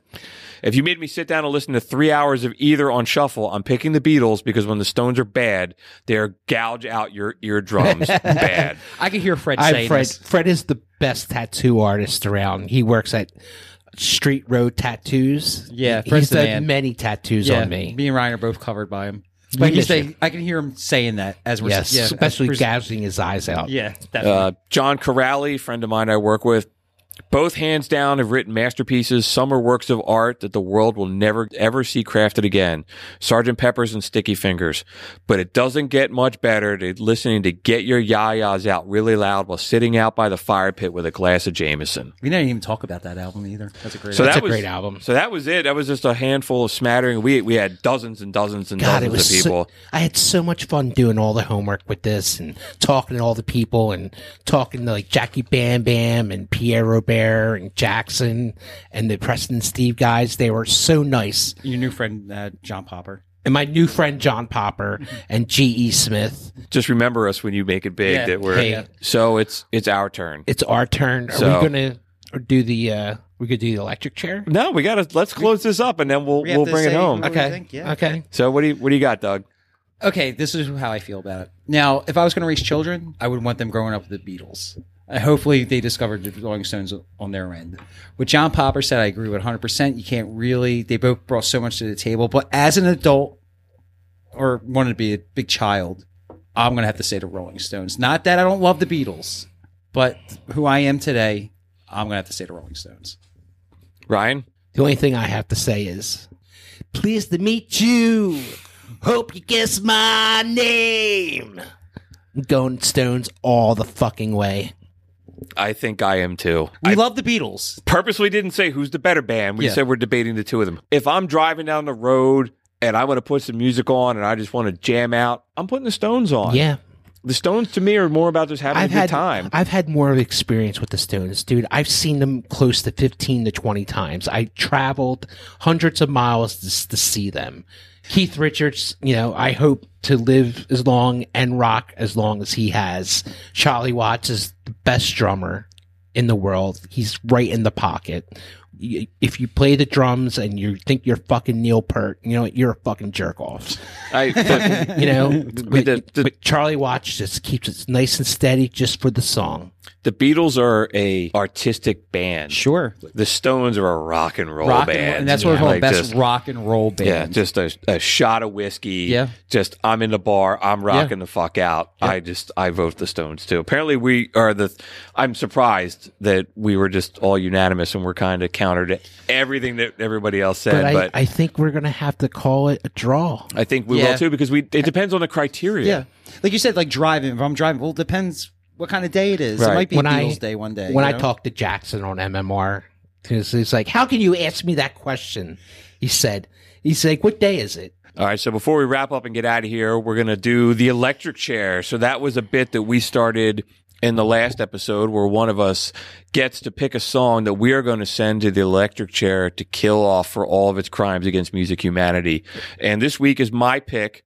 And the choice that I have is Believe by Cher. Oh, oh, the song's so bad.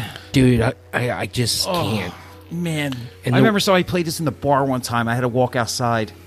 Yeah, uh, and I, I, I remember when I messaged you guys a couple days ago that this was going to be my pick, and you were just like, oh, "Oh dear God, this is a terrible song." Dude, and her fucking voice wants me to fucking shoot myself. I'm I- taking my headphones off. I guys. hated this song when this song came. This song's 20 years old. I hated this song when this song came oh, out, God, and the older I've gotten, the more I hate it. listen to it. Listen, I don't want to listen to it. No, no, She sounds like a muppet. That right there. it's fucking auto tuning right this there. was this was like the first commercial hit that used auto tune, and so It's many fault. artists have ripped this song off. That like Dude, I wish they had auto tune when I made my album. Yeah, I could have really used No, it. you didn't, you didn't need it. I I like hip hop music. I find most modern hip hop music largely unlistenable because of all the autotune. It's like all mushed together. Well, they say rock and roll dead. That shit's dead. Yeah. so it's And dead. and God, you know what I think of when I hear that fucking auto tuning shit? who's that? Is that fucking what's his name? Post Malone. The guy with Right. the shit on his face. Yeah, he guy has the shit like on his face. The Dorito bad. commercial guy, the the guy with no talent. That's what I auto tune. He's the auto tune king. and this so this song not only sucks, but it made a whole lot of other songs bad. This song walked into the elementary school of music with a fucking machine gun and started shooting How do everybody. you say that? That's, dude, that's, I've known you like for 25 years. That's like the most horrible And thing this, you ever this song, said. this song, and for that, this song must die. Die. We Good riddance. sentence you to death.